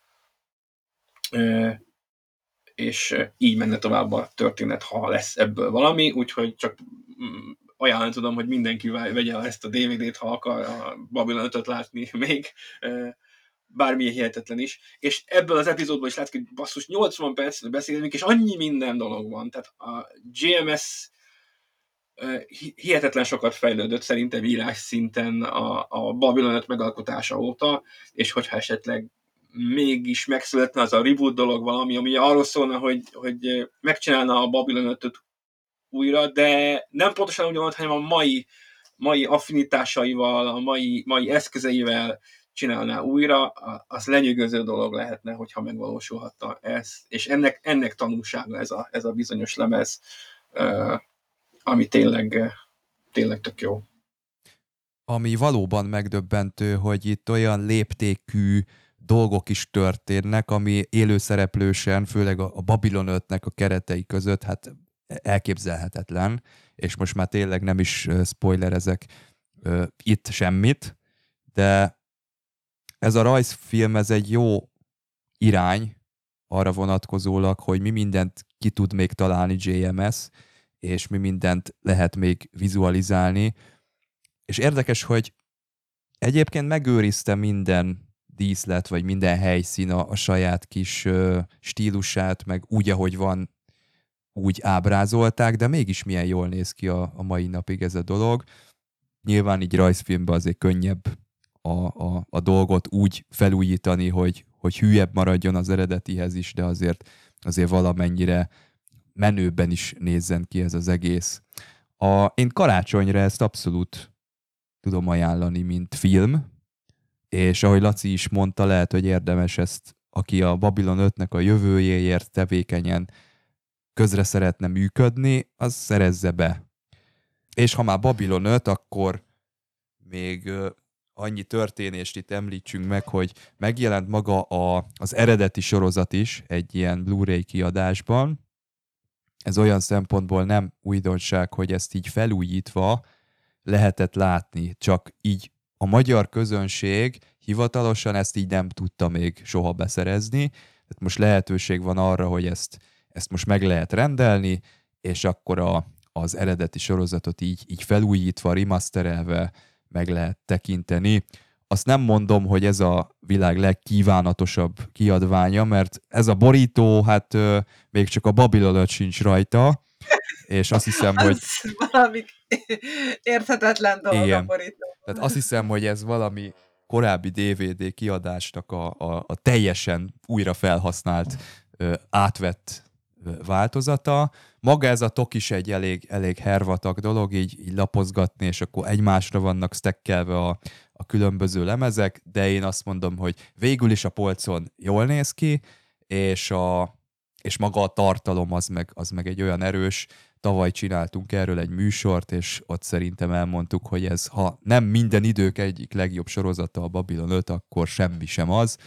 Tehát ez, ezt, aki szereti, megértemli, hogy ez a sorozat, hogy, hogy mindenképpen szerezze be, ha nincsen meg eddig DVD-n, akkor, akkor ezt így, ezt így, így tegyétek magatokévá. Igen, és tavaly nagyon nyavajogtunk azon, hogy nem lehet normális módon megnézni, mert a, a DVD az meg van vágva, meg bele van nagyítva időnként, meg, meg időnként hiányoznak uh, uh, képrészletek, és most úgy tűnik, hogy ez lesz a definitív verzió, mert a, az élő szereplős részeket azt, szépen felújították, tehát az utolsó szalmaszálig mindent lehet látni a ruhákon, vagy meg, meg gombokon, minden tök jól néz ki, és hát a, az effekteket, hát meg azt nem csinálták újra, mint a Next Generation-ben, de megcsinálták azt, hogy nem vágták le a két oldalát, mint a, a, a DVD kiadáson, tehát nincs annyira például Dylannek az arcába tolva a kamera, mint a DVD kiadáson, úgyhogy úgyhogy azt hiszem valószínűleg ez lesz az utolsó kiadás, ami, ami tényleg minden olyasmit tartalmaz, amit az eredeti rendezők, operatőrök megálmodtak annak idején a, a tévébe küldéskor, úgyhogy ez lesz az a verzió, amit szerintem el kell rakni, el lehet rakni, és Sajnos megint ott tartunk, hogy magyar vonatkozás nincsen, de ez, ez sajnos egy ilyen biznisz úgy tűnik, hogy angolul kell tanulni, ha valaki, valaki sci filmeket akar nézni, jó sci filmeket akar nézni. Javasoljuk a Duolingot mindenkinek, mert a gyerekünk is az a... már egészen olyan szintre jött, jutott, hogy a feliratokat el tudja olvasni, és így valamennyire mm-hmm. tudja követni a különböző tök jó az az tök jó. Úgyhogy, a, én azt is tudom javasolni, hogyha van olyan rész, akár a Babylon 5 akár a Star trek amit sokszor láttatok magyarul, és már kívülről tudjátok a szöveget, akkor tegyétek be angolul, és úgy, úgy el lehet kezdeni. Én is így kezdtem el tanulni. A, hát nyilván az iskolában azért volt valami angolozás, de azt azért, amikor én életemben először megvettem a, az első Star Trek Blu-ray-t, akkor azért nem álltam olyan szinten, hogy azt úgy önállóan dekódolni tudjam, hogy az ott mi van, és akkor egy kicsi effortot ebbe, ebbe beletoltam, és akkor volt olyan, hogy szótárral ültem a, a képernyő előtt, de, de ez az energiabefektetés, ez mostanra már sokszorosan megtérült, tehát érdemes ezt, akár ezt a duolingót is, most már lehet, hogy így egyszerűbb is az élet így tanulni, vagy akár ilyen, ilyen megoldásokat keresni.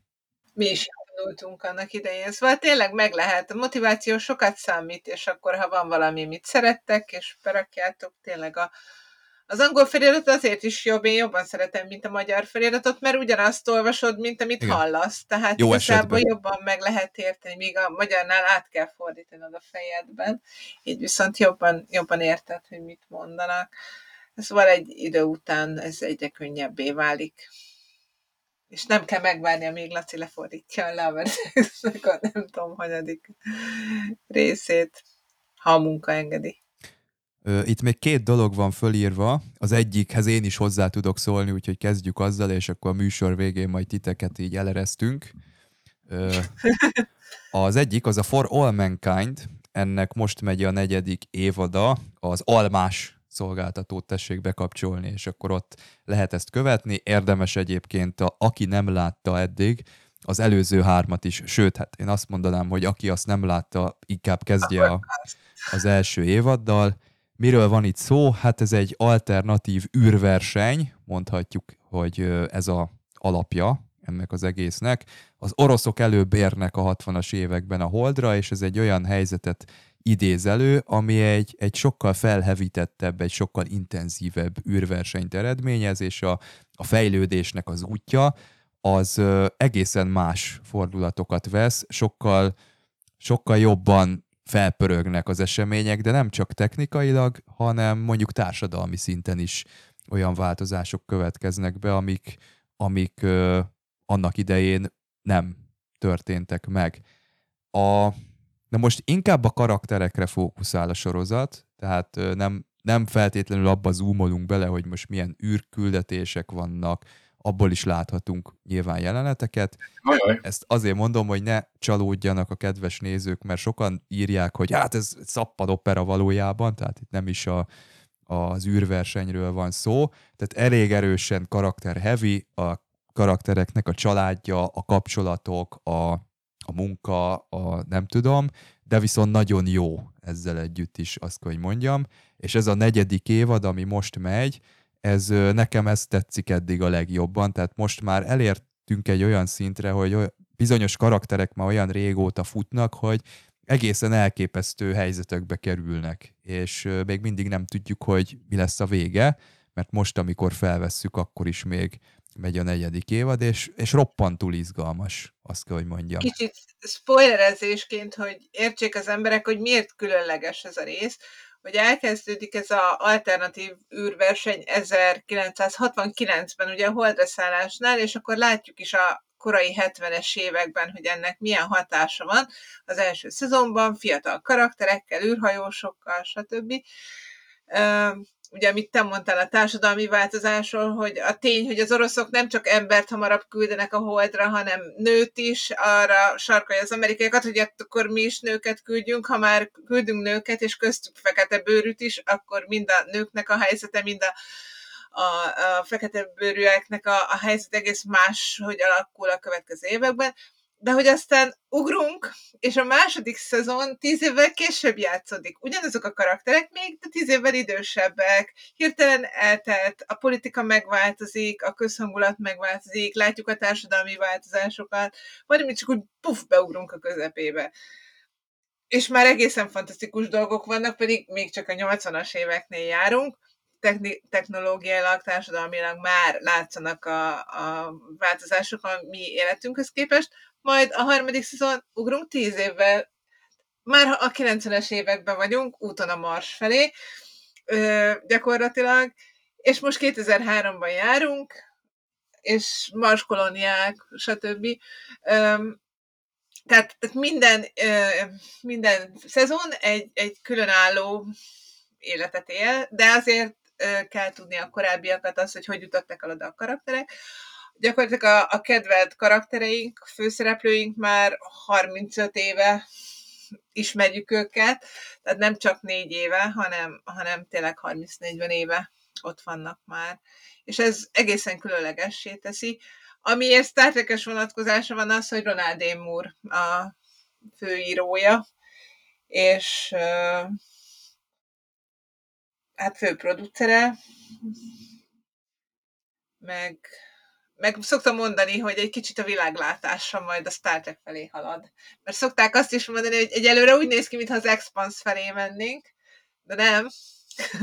Azért előbb-utóbb Star Trek lesz belőle, ami nem az, hogy ebből lesz effektíve a Star Trek, mert nem, csak azok a, a filozófiai gondolatok, amik mögötte vannak, a sok karakter mögött, az jobban közelít a Star Trek világához talán, mint az Expanse világához. Ezt maga Ronald D. Moore is nyilatkozta igen, igen. annak idején, hogy ez így van. Igen, és minden évad ugye tíz rész, és ez többé-kevésbé önálló egy-egy, egy-egy évad, tehát vannak átívelő sztoriszálak, és ha meg is ismersz, vagy megszeretsz egy-egy karaktert, vagy megváltozik a véleményed egy karakterről az évad végére, a következő évadban alaposan ki van ugvalva a talaj, mert annyi minden történhetett ez alatt a tíz év alatt, az, a karakterek és az egymás közötti viszonyukban, hogy nem, hogy mi, mi szinte minden is alkalommal újra kell ismerkedned ezekkel a, ezekkel a szereplőkkel. És ez, és ez aztán mindenféle jó kis játékra ad lehetőséget.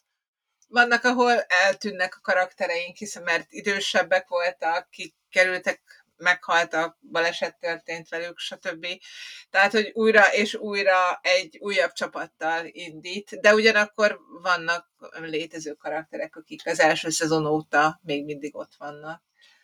És hát igaz, karakterekről beszélünk, de azért nagyon-nagyon torokszorító akciójelenetek vannak időnként, a különböző űrhajós krízis helyzetek alakulnak ki, ugye a mi, mi univerzumunkban az Apollo 13 az az egyik ilyen nagy hősztori, a, amit úgy ö, ö, sikerült kikecmeregni egy nagyon súlyos helyzetből, ö, de itt, itt ugyanis ugyan a mi, mi univerzumunkban véget ért az űrverseny, volt azt hiszem 8 Apollo küldetés, ami, ami holdaszállt, és a vége lett az egésznek, de itt viszont folytatódik tovább, tehát itt már holdbázisunk van már a második évadban, a harmadik évadon elindulunk a Mars felé, és ez, ez folyamatos felfedezés, folyamatos újabb krízis helyzetek, és hát időnként előfordulhat, hogy olyan karakterek látják ennek kárát, akiket nagyon megszerettél egy idő után.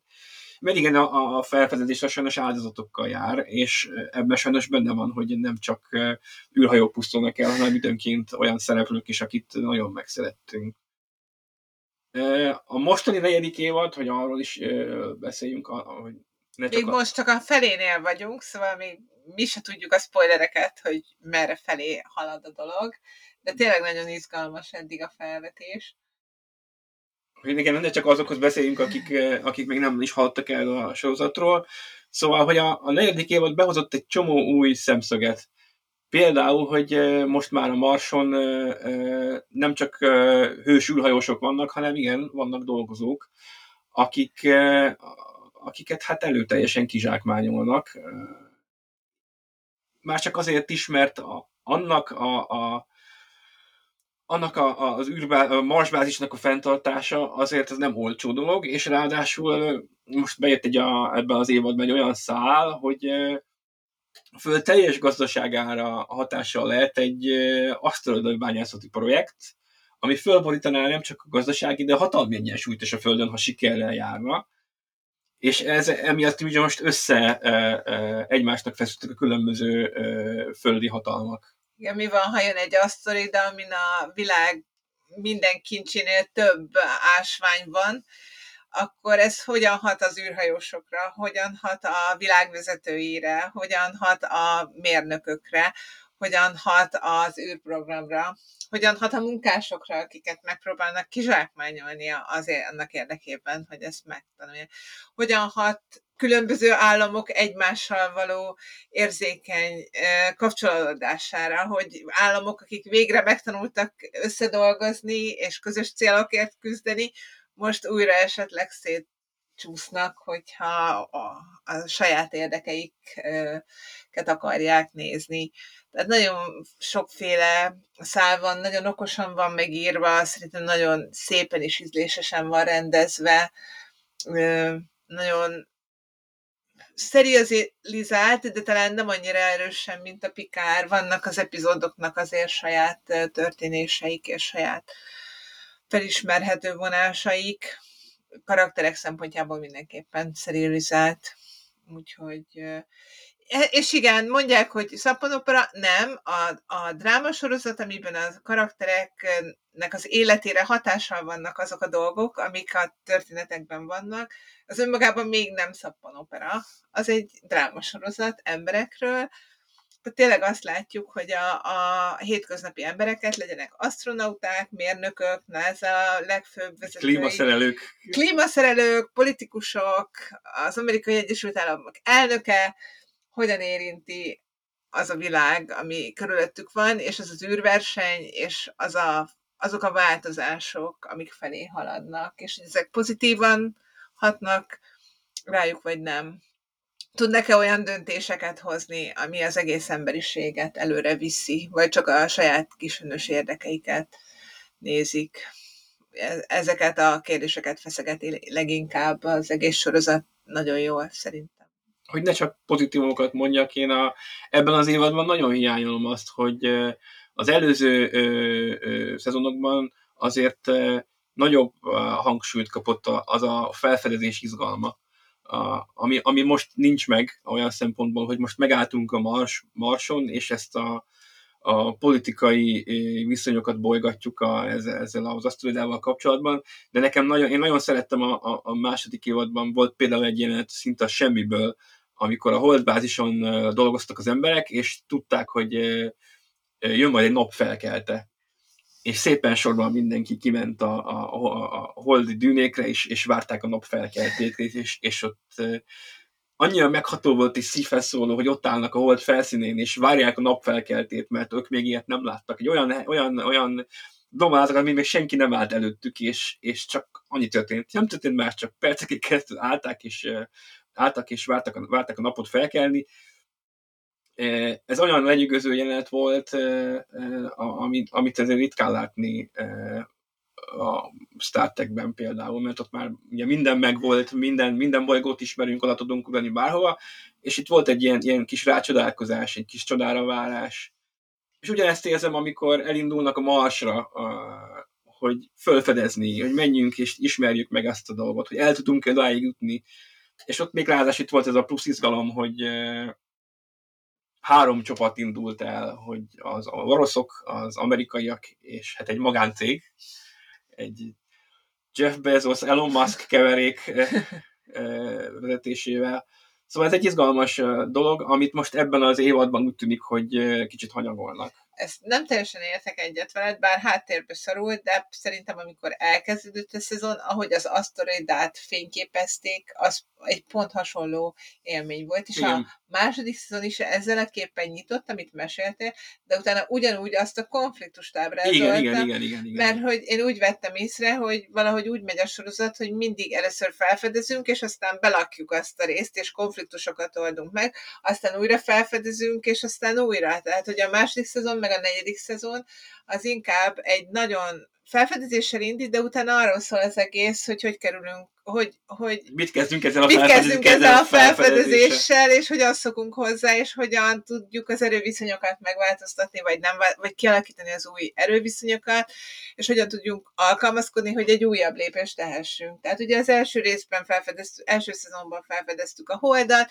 második szezonban a holdbázissal megharcoltuk, hogy most akkor ki legyen a hold. A harmadik szezonban elindultuk a Mars felé, most a negyedik részben szétosztjuk a Marsot, meg az aszteroidát, és aztán talán mehetünk tovább, vagy, vagy az emberiség megy valamilyen irányba, hogyha, hogyha tényleg áll ez az izé, akkor elvileg a következő szezon megint felfedezősebb lesz. De azt gondolom, hogy mindig közben is vannak ilyen apró jelenetek, például én meg ott szerintem lesznek még meglepetések ott a meg hát néha olyan is van, hogy egy adott országban a politikai helyzet megváltozik, és amiről azt hittük eddig, hogy adott mondjuk egy békés helyzet, az a következő pillanatban megváltozik, és a maguk a szereplők mondják, hogy basszus, azt hittük már, hogy túl vagyunk ezen a hülyeségem, és ez is annyira valósághű, és, és vannak ilyen felismerések, hogy, hogy pillanatok alatt meg tud változni egy ilyen viszony.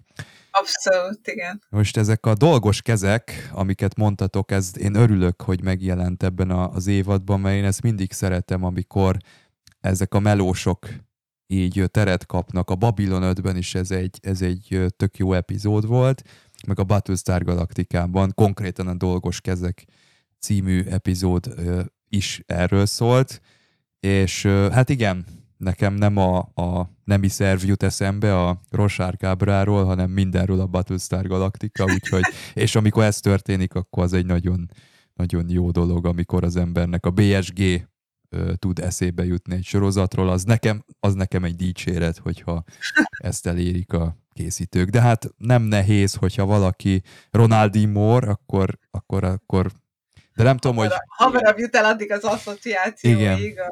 Nem tudom, most a Ronaldi Moore még ott dolgozik-e, a, most a negyedik évadnál ő még most a showrunner, mert ő leszokott azért lépni. Nem ő a showrunner, de ő még azért ott van. Hát nyilatkozgat uh, itt-ott, és uh, most lesz valami előrehozott finálévetítés, ahol Q&A is van a moziban, és ott, ott jelen lesz, ugye olvastam, Na. hogy még nem, nem hagyta ott a, a dolgot.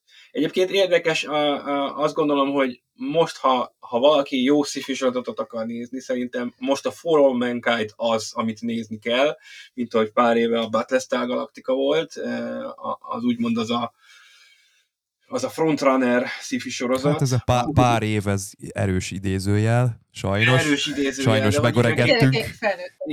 Igen, hogy időnként vannak ilyen, ilyen kiemelkedő sci sorozatok, mint annak idején a Next Generation volt, vagy a Bethesda Galactica, és most a For All Mankind az, ami szerintem egy új szintet ötött be a, a tévés sci mezőnyben. Mindenképpen érdemes megismerkedni vele, úgyhogy nagyon. Oké, okay. hát egy téma van még, amihez nulla dolgot tudok én hozzátenni, úgyhogy itt átadom a mikrofont. Doctor Who Specials. Ö, én semmit nem tudsz a Doctor Who-ról? Semmit nem tudok, úgyhogy érdeklődve dőlök Jó, most hát hátra. Egy, egy gyors talpalót tartsunk neked és a kedves hallgatóknak. A Doctor Who a, a, az egy brit csoda, a, valamikor a 60-as években, 1966-ban talán indult el. Tehát Star Trek-kel egyidős. Star Trek-kel egyidős, és azóta is folyamatosan, időnként vannak kihagyások, de folyamatosan megy.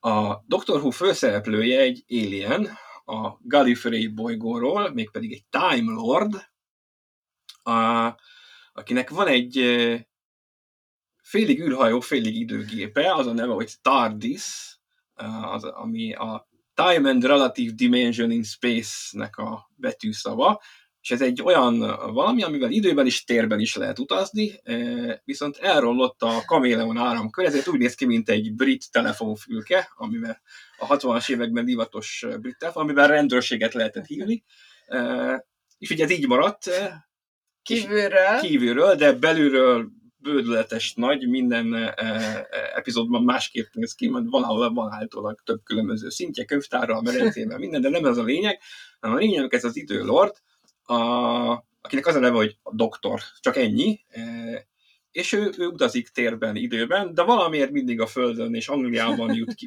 jut ki valahogy, e, és azáltal, hogy ő bárhova és bármikor mehet, sose tudod, hogy mi, mire számít, számíthatsz. Van olyan rész, ahol híres szereplőkkel találkozik a történelemből, Shakespeare elfut össze, vagy, vagy Van Goggal. Van Goggal esetleg, de van olyan rész is, ahol egy űrhajón reked, és egy ilyen alienekkel küzd, és horror epizód, van olyan, ami, ami vígjáték. Fontos tudni, hogy mindig van egy kompányom, mindig van egy kísérője, aki a mi szemszögünket képviseli, a, aki mindig rácsodálkozik, aki megmutatja a világot és az univerzumot. Azt hiszem eredetileg úgy is akarták, hogy ez egy ilyen oktató, gyerekeknek szóló oktató sorozat lesz, de aztán nagyon hamar maradt a gyerekeknek, tehát hogy amennyiben a gyerekek szeretik a horror részeket, egyébként szeretik, tehát hogy benne van egy gyerekesség is, de egy, egy ilyen ismeretterjesztés is mindig, de aztán hamar inkább egy ilyen szórakoztató Átment egy lesz, lett belőle néha teljesen vicces és komolyan vehetetlen éljenek jönnek egy WC pumpával egy ilyen felfordított uh, szemetes kosárnak kinéző alien, uh, máskor meg ilyen nagyon, mint a régi szájlonok, ilyen robotok, vagy mint C-3PO ugye a Star Wars-ban, egy ilyen, ilyen alien fajból rengeteg, de hogy, de hogy közben meg nagyon jó sztorik vannak mellette. Igen, igen, sok író, tehát nem mindig nem egy kézben van, hanem időnként a teljes stábot lecseréli a BBC mögött, ilyenkor sorrendel csere, és időnként a főszereplőt is lecserélik, mert ugye nem lehet, hogy 60 éven keresztül játsza egy valaki a karaktert, és erre kitalálták az úgynevezett regenerációt, ugyanis az történik, hogy ha a doktort valami nagyon súlyos sérülés jönne, és meghalna, vagy megsérülne nagyon, akkor átalakul, regenerálódik egy másik doktorrá, aki ugyanaz a karakter, mint az előző doktor, de mégis vannak egy kis saját jellemzői. Jelen pillanatban azt hiszem a 15. doktornál tartunk az elmúlt 60 év alatt. Az első nagyobb etapban, amikor azt hiszem 8, 8-an voltak, igen, egy valaki volt, aki azt hiszem csak egy darab mozifilmben játszódott össze, játszott összesen, és 2005-ben volt egy hosszabb kilás után egy nagyobb reboot, ahol Russell T. Davis nevű író sorrannál vette át a sorozatot. A 7. 28. évadnak számított, de valamiért úgy gondolta a Bill, hogy onnantól ez az első évad, és onnantól számítjuk a modern Doctor Who-t. Ő egy kicsit megváltoztatta a dolgokat, és egy tragikus hőst alakított át a doktort, hogy ő az utolsó Time Lordok egyike, aki már, már csak így magában jár a, a galaxisban.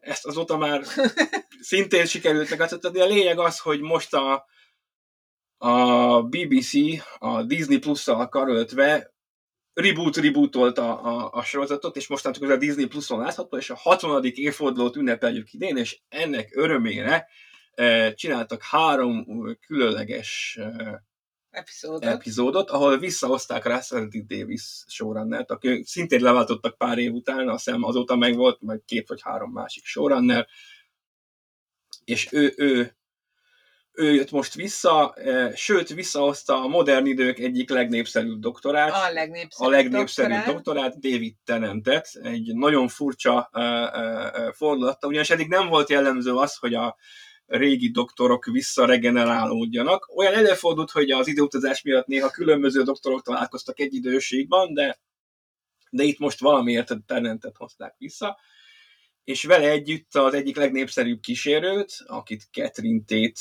uh, alakít, ő egy brit komikus nő, és nagyon vicces valaki, és ők ketten játszottak most három, három uh, uh, különleges epizódban, ami nem csak a 60. évforduló előtt tiszteleget, hanem így kicsit újra is akarta lendíteni a, a, a népszerűséget a sorozatnak, mert az utóbbi pár évben kicsit uh, kicsit megint úgy érezhető, hogy elfáradt a sorozat, de most úgy így Russell most így visszarángatta az életbe dolgot. Én valamikor 2005-ben kezdtem el nézni ezzel a, a reboot dologgal, a, a régieket én nem láttam, vagy csak minimálisat láttam belőle, mert uh, egyrészt nehezen hozzáférhetők, sőt, elveszett epizódok is vannak, ugyanis a BBC a 70-es években elkezdte letörölgetni a régi epizódok. Szóval én mondom, hogy kit érdekel ez, hát nem fog történni semmiért, nem gondoltak a VHS, a DVD és a Blu-ray forradalomra, úgyhogy most próbálják meg visszaszerezni a, a régi epizódokat.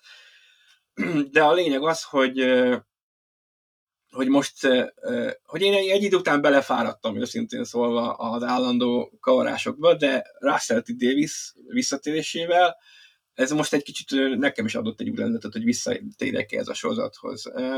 Amit már mondtunk, hogy igen, hát hogy ez egy nagyon, nagyon furcsa, különös valami, mert néha elképesztően bugyuta, vagy bugyutának néző, kinéző éljenek jelennek meg a semmiből, és, és nagyon hülyeségeket csinálnak. Volt például egy rész, ahol azzal szórakoztak, hogy egy alien faj elterjesztett a Földön egy ilyen fogyi tablettát, aminek az volt a, a, a, a különlegesség, hogy az éjszaka közepén leválasztott mindenkiről egy kiló zsírt, aki, és ez a kiló zsír az elszaladt, és ők egy alien fajnak a, a gyerekei voltak, és ez valamilyen különleges eljárással születtek így újra, tehát abszolút hülyeségekről beszélünk, de mégis, mégis időnként ezekből a hülyeségekből kialakul valami, valami elképesztően drámai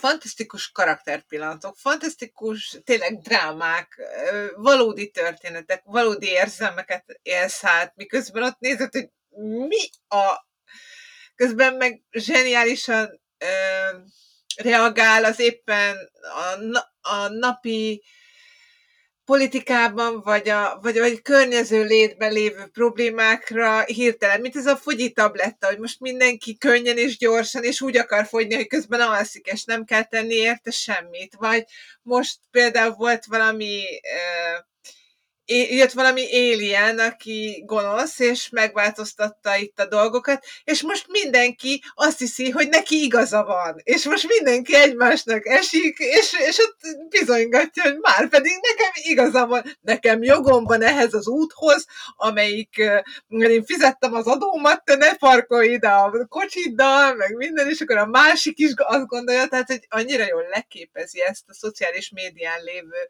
folyamatokat, ahol egymásnak feszülnek a kommentelők, hogy, hogy nekik mind igazuk van, és véletlenül sem vitáznak, csak mind kifejtik, hogy, hogy, hogy ő nekik van igazuk. És akkor me- mellette tényleg ezek egyszerre, egyszerre hihetetlen egyszerű, vagy kicsit gagyi, és a következő pillanatban zokogsz, mert egy olyan pillanat történt, hogy úristen, ez, ez, ez a legjobb, amit amit láttál az elmúlt nem tudom mennyi időben, szóval, hogy egy nagyon-nagyon érdekes összhatást, és nagyon jók ugye a főszereplők, ebben a három részben, hát mindenképpen ugye David Tennantet kell kiemelni, Catherine Tétet a Donna Noble szerepében, és elfelejtettem a nevét, segíts, aki a Dr. Horrible-ban játszott, a Neil Patrick Harris. Neil Patrick, Neil Patrick Harris. Harris, igen, akit elfelejtettünk. Szegény. De azért felejt... Miközben azt mondjuk, hogy mennyire felejthetetlen volt. Az a, kara- a karakter, karakter amit, amit felejt, a, a, amit alakít, az volt. annyira zseniálisan furcsa és különös, és, és tisztán elveszik benne a, a szokásos Neil, Patrick, Neil Patrick Harris karakter, hogy, hogy iszonyatosan uh, uh, fura. És még Kuti Gatva? En Kuti Gatva. En Kuti Gatva, aki csak nagyon picit szerepel, de azért kell megemlíteni, mert ő lesz majd a következő 15. doktor. doktor. Most karácsonytól, mert hogy David Tennant csak erre a három karácsonyi speciális epizódra jött vissza tulajdonképpen. Bár soha nem mondta, hogy soha, de hogy mostantól Enkuti Gatva veszi át a szerepet, mint az első fekete bőrű doktor. Jó, Hát akkor azt hiszem, hogy ezek voltunk mi, nem csak a mai napon, hanem 2023-ban is. Reméljük, hogy tetszettek az adások. Januárban a TNG kibeszélőkkel visszatérünk, ez a terv legalábbis, ezt megpróbáljuk abszolválni ezt a dolgot, és hát mindenkinek boldog ünnepeket kívánunk, boldog új évet is kívánunk, nem tudom, kívánunk még valamit? Hát sok Star Trek-et kívánunk, meg sok skifit. Igen, és kívánjuk a harmadik évad kezdetét, de már nagyon Azt is jó ez. Természetesen. Igen. Mikor is lesz ez? Azt mondtuk a múltkor, hogy 2024 vége az egy optimista ö, becslés. 2000... De a forgatást már elkezdték legalább. Uh-huh. Hát jó sokat kell még aludni, ott biztos. Hát igen. Jó, hát ha... Majd a, szerintem én azt mondanám, hogy a következő évi karácsonyi specialben eláruljuk, hogy mikor lesz. De én nem vagyok annyira optimista, de addig is lesz talán ö, olyan dolog, amit érdemes nézni, ha más nem. A 90-es években rengeteg Star Trek sorozat készült, amiket mind érdemes újra nézni, és mire azt mind végignézzük, addigra pont jön a harmadik szezon. Hát van mit elővenni, igen, azért a múltból is, de ha kicsit magunkra akarnám haragítani a nézőket, akkor azt mondanám, hogy hát nem sokára a Discovery ötödik évadát is meg lehet tekinteni, márciusban lesz ez azt hiszem, amikor ez megtehető. Április valószínűleg. Április? Április talán. Akkor hát az még azért elég messze van. Hát addig esetleg ki lehet húzni az időt. Én azt láttam, hogy a Sky Showtime-ra felült, kerültek fel klasszikusok. Hm. A régi Battlestar Galactica került föl nem régen, Na. sőt, ráadásul szinkron is van hozzá, sőt, régebbi ilyen 70-es, 80-as évekbeli sci mint a régi Incredible Hulk, meg a 6 millió dolláros férfi, a, ami egy régi idő ö, ö, korszak, régi korszakból származik, de azért esetleg érdemes ránézni, hogy vajon ők akkor hogy gondolkodtak a a, a, a szifiről a tévében. Őrület. Én olyat is csináltam, azt hiszem régen, amikor már a Babylon 5 oda-vissza megnéztem, már a filmeket is megnéztem, meg mindent, akkor elővettem a Bruce Boxleitner-től valami random westernt, de valami szörnyű filmet a fiatal korából, és akkor azt néztem meg, tehát még ilyeneket is lehet adott esetben tenni. Hát, hogyha valaki a Bruce Boxleitnert nagyon szereti, akkor meg a Tront is elő lehet tőle venni szerintem, bár azt én még nem láttam, lehet, hogy be kéne pótolni. Jó. Nem láttad a Tront? Nem láttam a Tront. Hát akkor házi feladat a, a, a következő két hétre, hogy Tront nézni, mind a két részt nézd meg. Igen. És akkor beszélhetünk majd arról, hogy hogyan különbözik a kettő, mert brutálisan. De azt hiszem, hogy visszatér a... Annyit tudok, hogy a második részbe is visszatér a Boxleitner. Igen. Jó, hát ez az egy motivációm van, mert amúgy a trónról semmit nem tudok, nem annyira kívánja a szervezetem, amilyen képeket láttam belőle, de a színészt kedvelem, úgyhogy lehet, hogy csak miatta, ha már egy western bevállaltam tőle, akkor azt hiszem ez is beleférhet. Oké, okay, hát... Uh... Én annyit tudok mondani, hogyha valaki már mindenképpen western szeretne nézni, akkor ugye Anson Mount és Colmini is játszik egy western sorozatban, azt hiszem Hellwater. Hell on Wheels. Micsoda? Hell on Wheels. Igen. Um, akkor azt például megnézheti, meg ha már Doctor Who, akkor Krisztina Csong játszott egyébként a Doctor Who-ban, én ott láttam őt először, még a Matt Smith féle, azt hiszem 11-es doktornak volt egy elég kiemelkedő epizódja a hatos szezonban, utána lehet IMDB-n keresni, YouTube-on talán megtalálható. Én nagyon fiatal Krisztina Csongot lehet látni az nagyon, nagyon fiatal. Igen, mert Zsuzsiék múltkor megmutatták ezt a felvételt, és én udvariatlanul rácsodálkoztam, hogy a Krisztina Csong már ott is ott van. Már akkor is ott volt a szegény. Állítólag egyébként Krisztina Csong a Star Wars, valamelyik új Star Wars filmben is volt, vagy csak Igen? azért nem láttuk meg. Kit, Rohamosztagos volt. Nem, nem Jó. hinném, azért nem, látszott a feje, de nem tudom, hogy mi volt az alakítása, de az biztos, hogy nem élte túl a vágószobát. Úgyhogy... Én az a fura nekem, hogy egyre több ember állítja, hogy ő rohamosztagos volt a Star Wars-ban, de ennyi rohamosztagos nem is volt a Star Wars-ban, mert már a Daniel Craig-et, három Star Chef-et Angliával, meg mit, mindenki rohamosztagos. Már ezt nem lehet már bizonyítani, már annyian mondják, hogy kevesebb rohamosztagos van, mint amennyien állítják magukról. Oké, okay, szerintem köszönjünk el, mert ez végtelenségig folytatható, tehát akkor reméljük, hogy ez a 2023, ez mindenkinek boldogságosan telt. Hát Star Trekben hiány az nem volt, aki esetleg nem szereti az új sorozatokat, az is a régieket is tudta nézni, mert a Sky Showtime-on azért bővül folyamatosan a kínálat, tehát ott ez, ezek az újranézések megtehetők. Köszönjük szépen a figyelmet, boldog ünnepeket kívánunk, sziasztok! Sziasztok! Sziasztok, boldog ünnepeket!